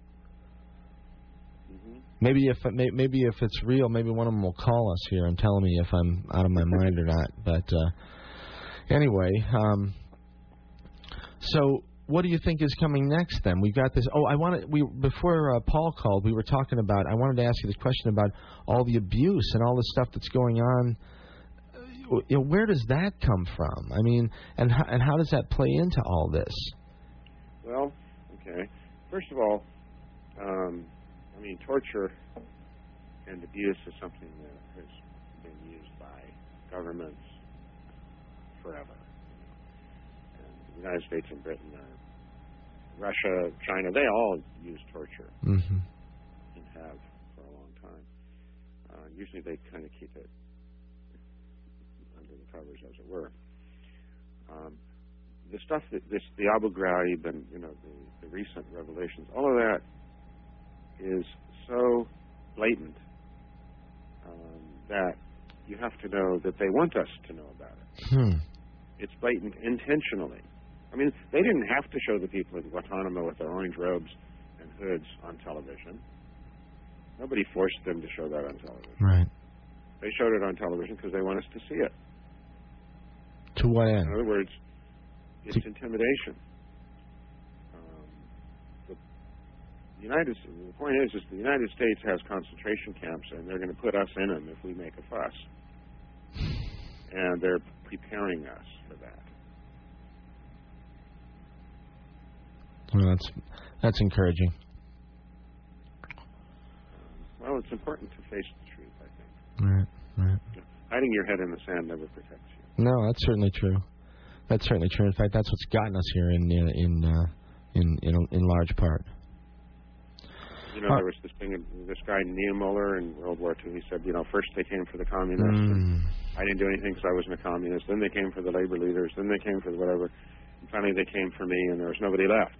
Right. And it's like that. So um, they start off. It's just uh, you know, they arrested Muslim men.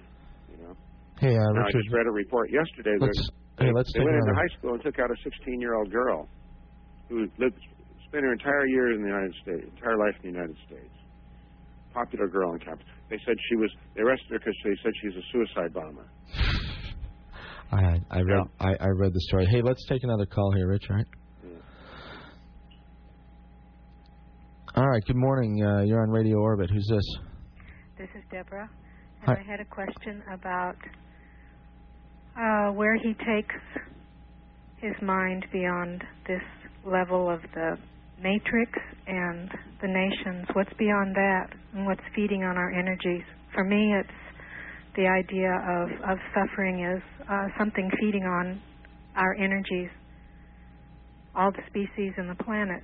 So it needs our suffering and I just wanted to know what his ideas are beyond just the human agents The surface. and beyond the matrix. Yes, what's what are the levels beyond that? Who's operating this? Just you know, where, where has his mind gone beyond human levels? Okay, an interesting question. What do you, what do you think about that, Richard? Would, do you do you do you picture anything beyond uh, just the? Well, is Deborah still on the line? I think. Are you still there, Deborah? Or did you hang up? I think she must have hung up, so uh, she'll probably just be listening off the air. Okay. Because I, I wish I could have got her to say a little more because I, I'm not sure what direction she's wanting to go with that. Well, Deborah, you know the number. You're welcome to call right back I mean, there's, like. there's all the David Icke stuff saying we're controlled by aliens Mm. and lizards under the ground or something, Hmm. which I'm not into. Um, so I'm just not quite sure what you meant. Right, right, right. No, I'm I'm with you. I'm I'm with you, but I also I also kind of get a feeling that um that even you know even if you stick within our own species that uh, that there that there's some sort of that there's some sort of a desire for uh, inflicting pain and sort of uh, you know the, the the the joy of of somebody else's suffering. And I think maybe Deborah was saying is is that maybe uh, part of the psychological profile of some of these uh, uh, some of these people that are that are running the show who are primarily white men I might add you know it seems it seems like it seems like this is the it- like it's just this this uh, male dominance hierarchy that's right out of the arboreal forest it's just a bunch of uh, alpha males organizing to promote themselves. Yeah, that's really kind of what I was saying by um, we have been ruled by elites for the last 10,000 years. um, and, you know, if you're a ruling elite, then you use the techniques that ruling elites use. Um, and so what we really need to figure out is how we can overcome elite rule and create real democracy. And that's the only thing that's going to help us. All right. Well, look, that, that's uh, that, that's a good place to take a break. We're at the bottom of the hour here. Let's uh, let's do that when we come back. Let's we, we know we know the game. Obviously, we could talk all night about what's coming next, but uh, obviously, it seems to me that your opinion is that that the march will continue, and regardless of, of the failures and the disasters that are being left in the wake, that there that that they will continue. Probably, Richard. Is that what you mean to Iran or wherever else next? Oh, yeah, they can only get worse because um, capitalism must grow. Otherwise, it dies. I mean, the the total GNP of the world, so to speak, has to be bigger every year than it was the year before, or ca- capitalism just collapses. You know. Um, So what nobody's hap- going to. So what happens when they push the marketplace to every corner of the uh, of the globe? Well, we can see what's happening. What's happening is that as that happens, um, the economy starts to become becomes more and more unstable, and so the, the the United States answer to that is to control all of the resources. So when the system collapses, they can pretty much name the game after that. Hmm. Outrageous. Okay. Uh, well, let's uh, let's come back in a few minutes and we'll talk about uh, about your thoughts on on what we might do to try to mitigate some of this and see what we can do to try to make things a little bit better. Okay. Okay. Uh, this is Mike Hagan, and uh, you're listening to me and Richard K. Moore on Radio Orbit on KOPN. We'll be back in just a few minutes.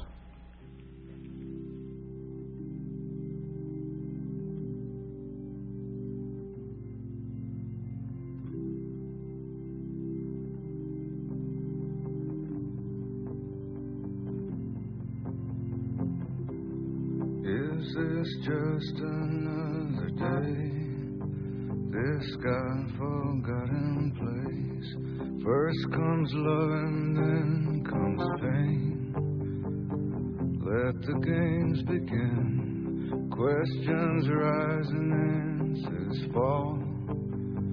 Insurmountable. Love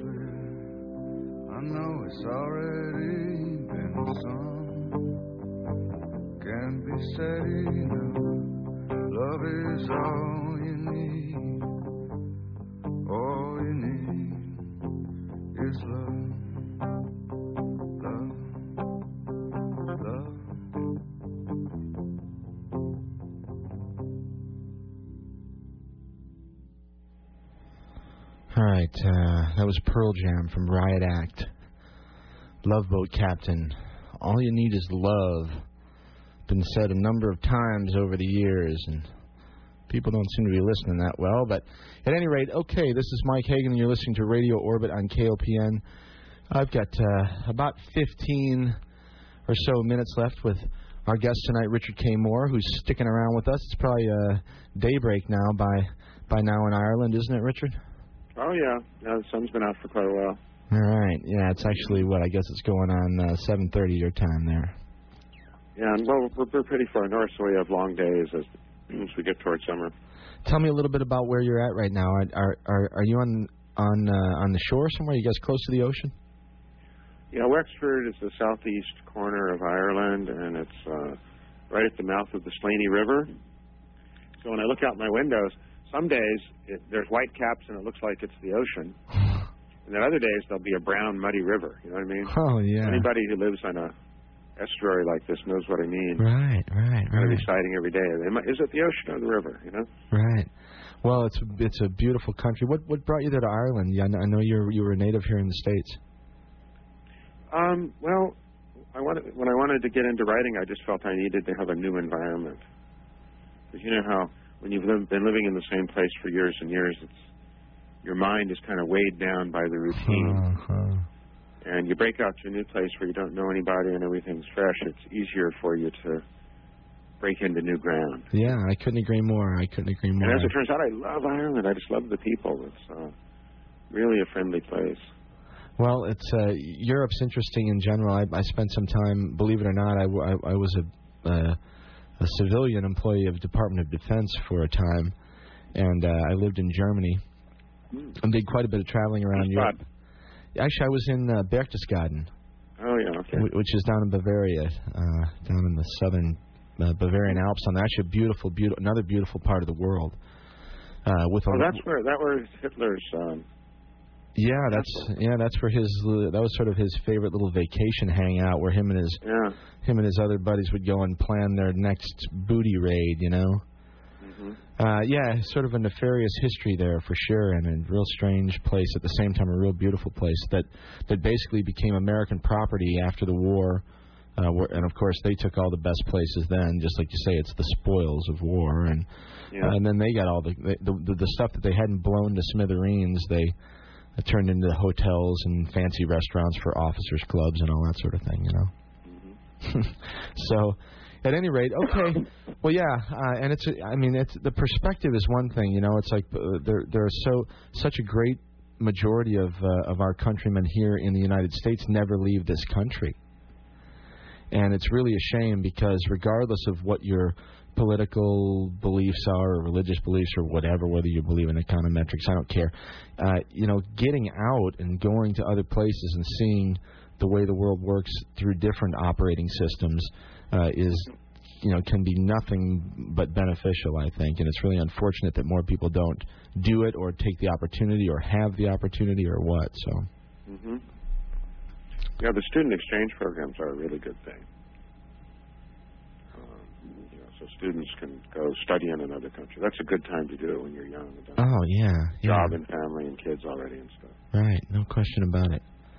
All right, well, R- Richard, let's do that. We've got a few minutes to finish things up here. We got ten or fifteen. Let's let's talk about uh, about where this is going. It sounds like I mean we've painted a pretty bleak picture up until now. It basically sounds like uh, that that uh, the traditional means of correcting uh, some of these problems, i.e., the voting booth and this sort of thing, that that just that just doesn't appear to be happening.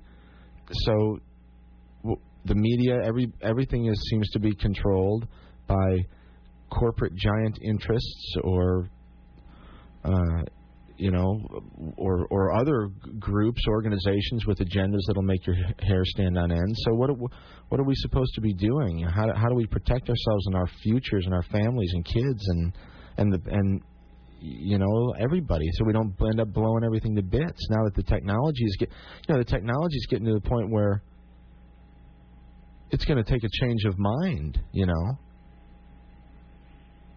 Um, yeah.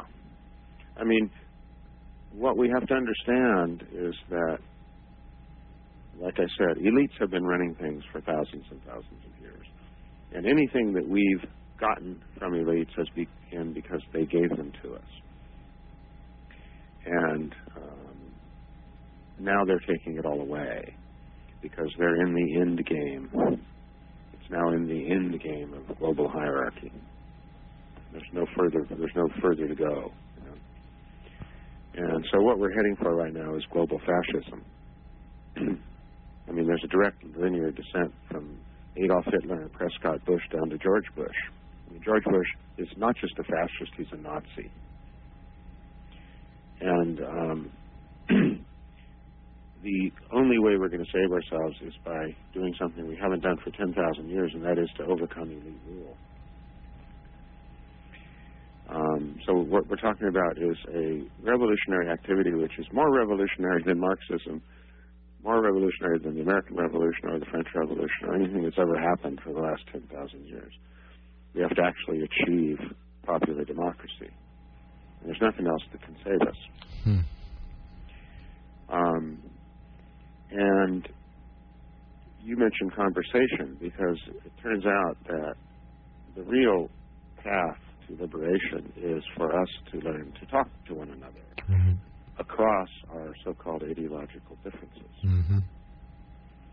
Um, and that's a big subject. I mean, it, it, it kind of, it sounds almost uh, know, silly to say it just in a few words like that. No, But it is, but it is actually possible if you sit down with people and you're able to really listen to each other. It turns out that we have more in common than we have Oh yeah. difference. Yeah, yeah. I've I've sort of maintained for quite a while now that a long time I heard a long time ago I heard the idea that that the world is made of language and that everything that we talk about, everything that we describe, everything that we experience has to be done through words. And when we communicate with with with one another, and so so you, I I hear you fully that that that the way to work through it is to push the envelope of communication and and tr- and try to uh, try to remove boundaries and, and, and barriers between people and and and I think that that's one of the one, one of the wonderful things about the web you know that it's giving us this great opportunity to dissolve boundaries between people and cultures. I mean I mean you and I can chat real time over the web and and, and we're 5000 miles away from one another Yeah.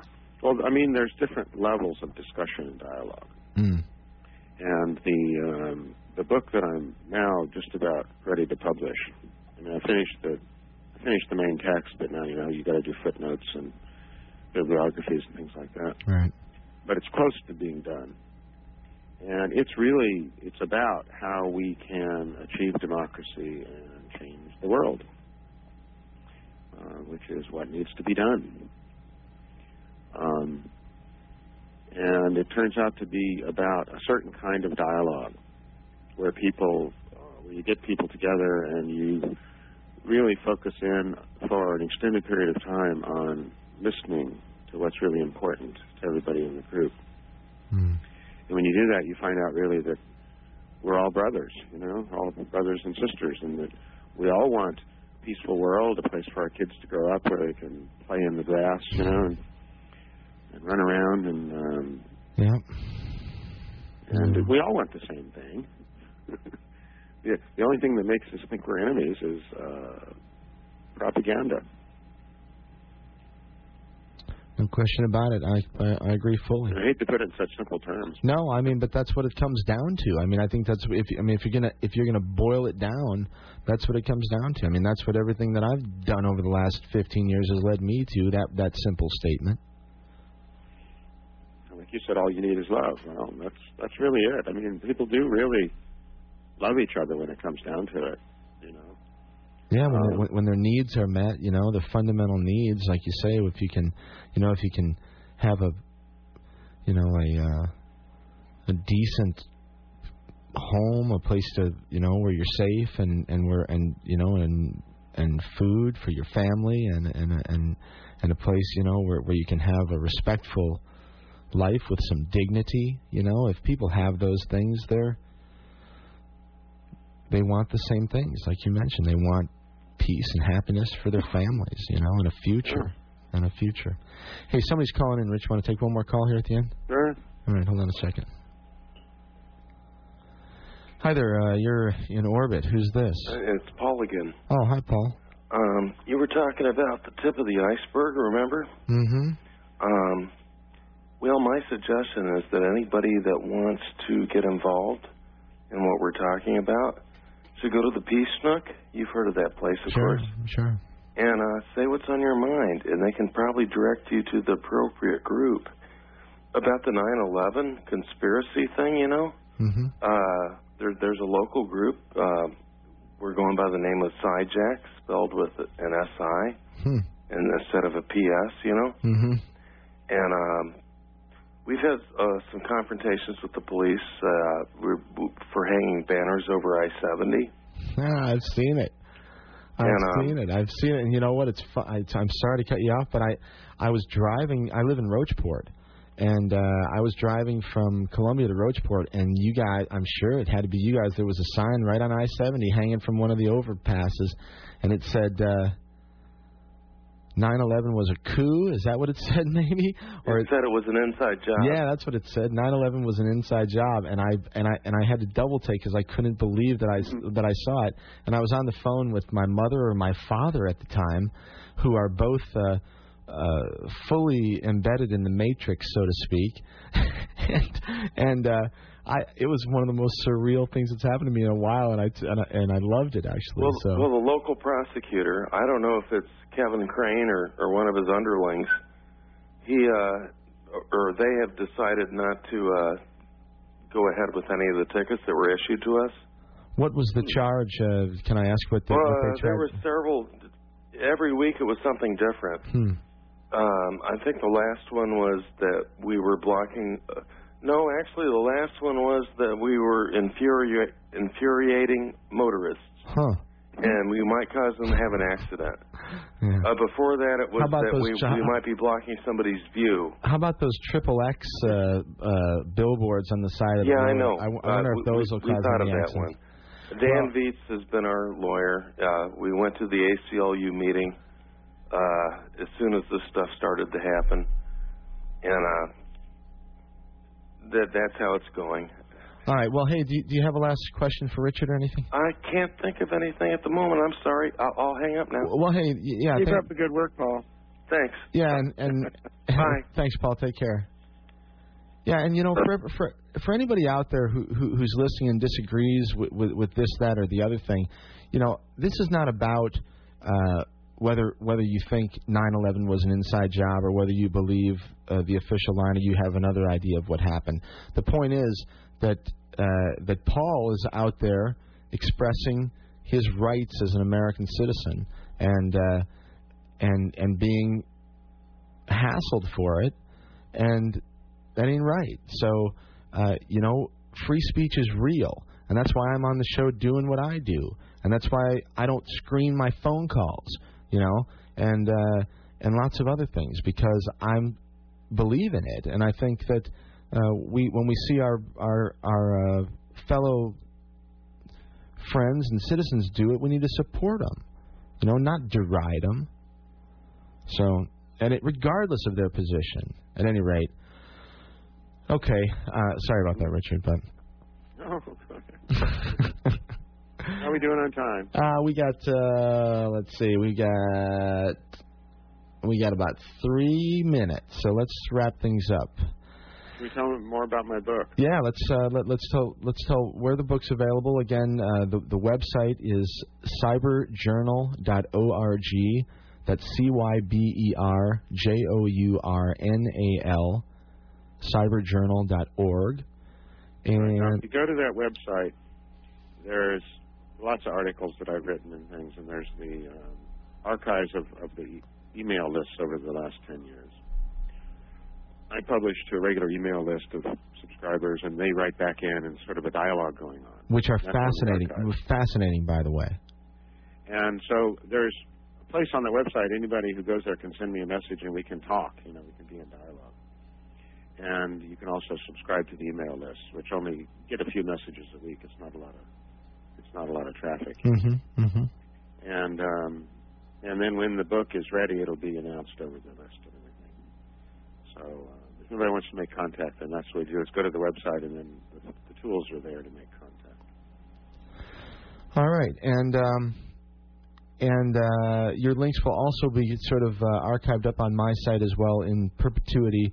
So uh, you guys, you can always go to radioorbit.com and then go to my archives page, and you'll be able to listen to this interview, uh, uh, the entire show uh, tonight, as always, and uh, you can share it with your friends, and you can also go to Richard's website and uh, start to communicate with him and start to uh, uh, start to push this envelope of communication like we're talking about. That's what that, that's what's going to get us through this. You know, Richard, if if we do end up blowing everything to smithereens, it will be because our language failed us. You know, because we couldn't understand one another, because we couldn't uh, get beyond our language. Well, it starts with you got to have the courage to know that we can change things. We can. It has been done in the past. It's just that we dropped the ball at the end. but it is possible. Yep, I agree. I There's agree. more of us than there are of them. About a billion to one. All right. Well, there you have it, and uh, and I can't thank you enough, Richard, for uh, sticking around for uh, with us all night, and um, I appreciate your time and your perspective, and I know my listeners do too. Uh, whether they agree or disagree, uh, it's worthy of discussion, and that's uh, that's what we're about tonight. So, Well, thank you very much. Enjoy the night. yeah, I enjoyed it, and uh, I'll be in touch with you. Okay. Okay. Hey, stick around on the line for just a second, okay? Okay, sure, sure. All right. Okay, you guys, uh, this is Mike. You've been listening to Radio Orbit on KOPN. I'll be back next week with Dr. Terry Grossman, the author of the book Fantastic Voyage Live Long Enough to Live Forever. And we're going to talk about the possibilities of immortality, believe it or not, in the near future. That's if we can keep our planet together long enough. So, okay, uh, hope to have you back next week. Thanks for listening. And again, thanks to Richard. Uh, stick around for Curtis the Boogeyman. He'll be here in just a few minutes. In the meantime, I'll leave you with this Dire Straits, Brothers in Arms. Take care of yourselves, and I'll talk to you next week.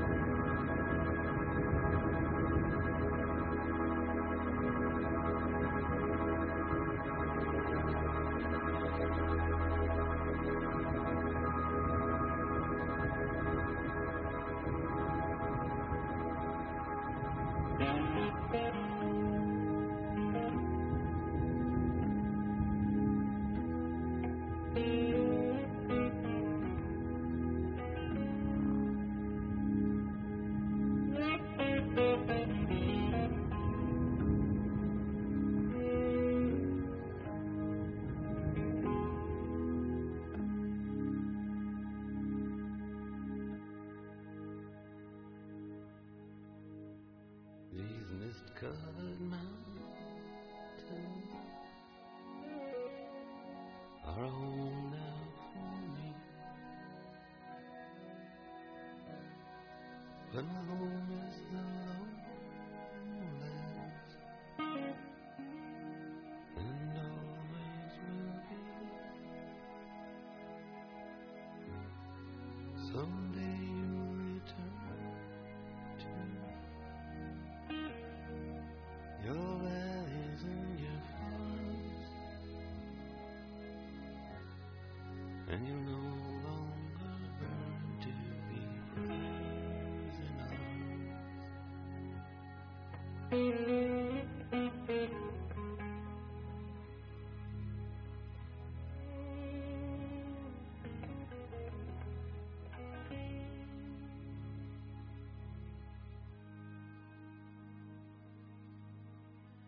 through these fields of destruction. Baptisms of fire. I've witnessed your son.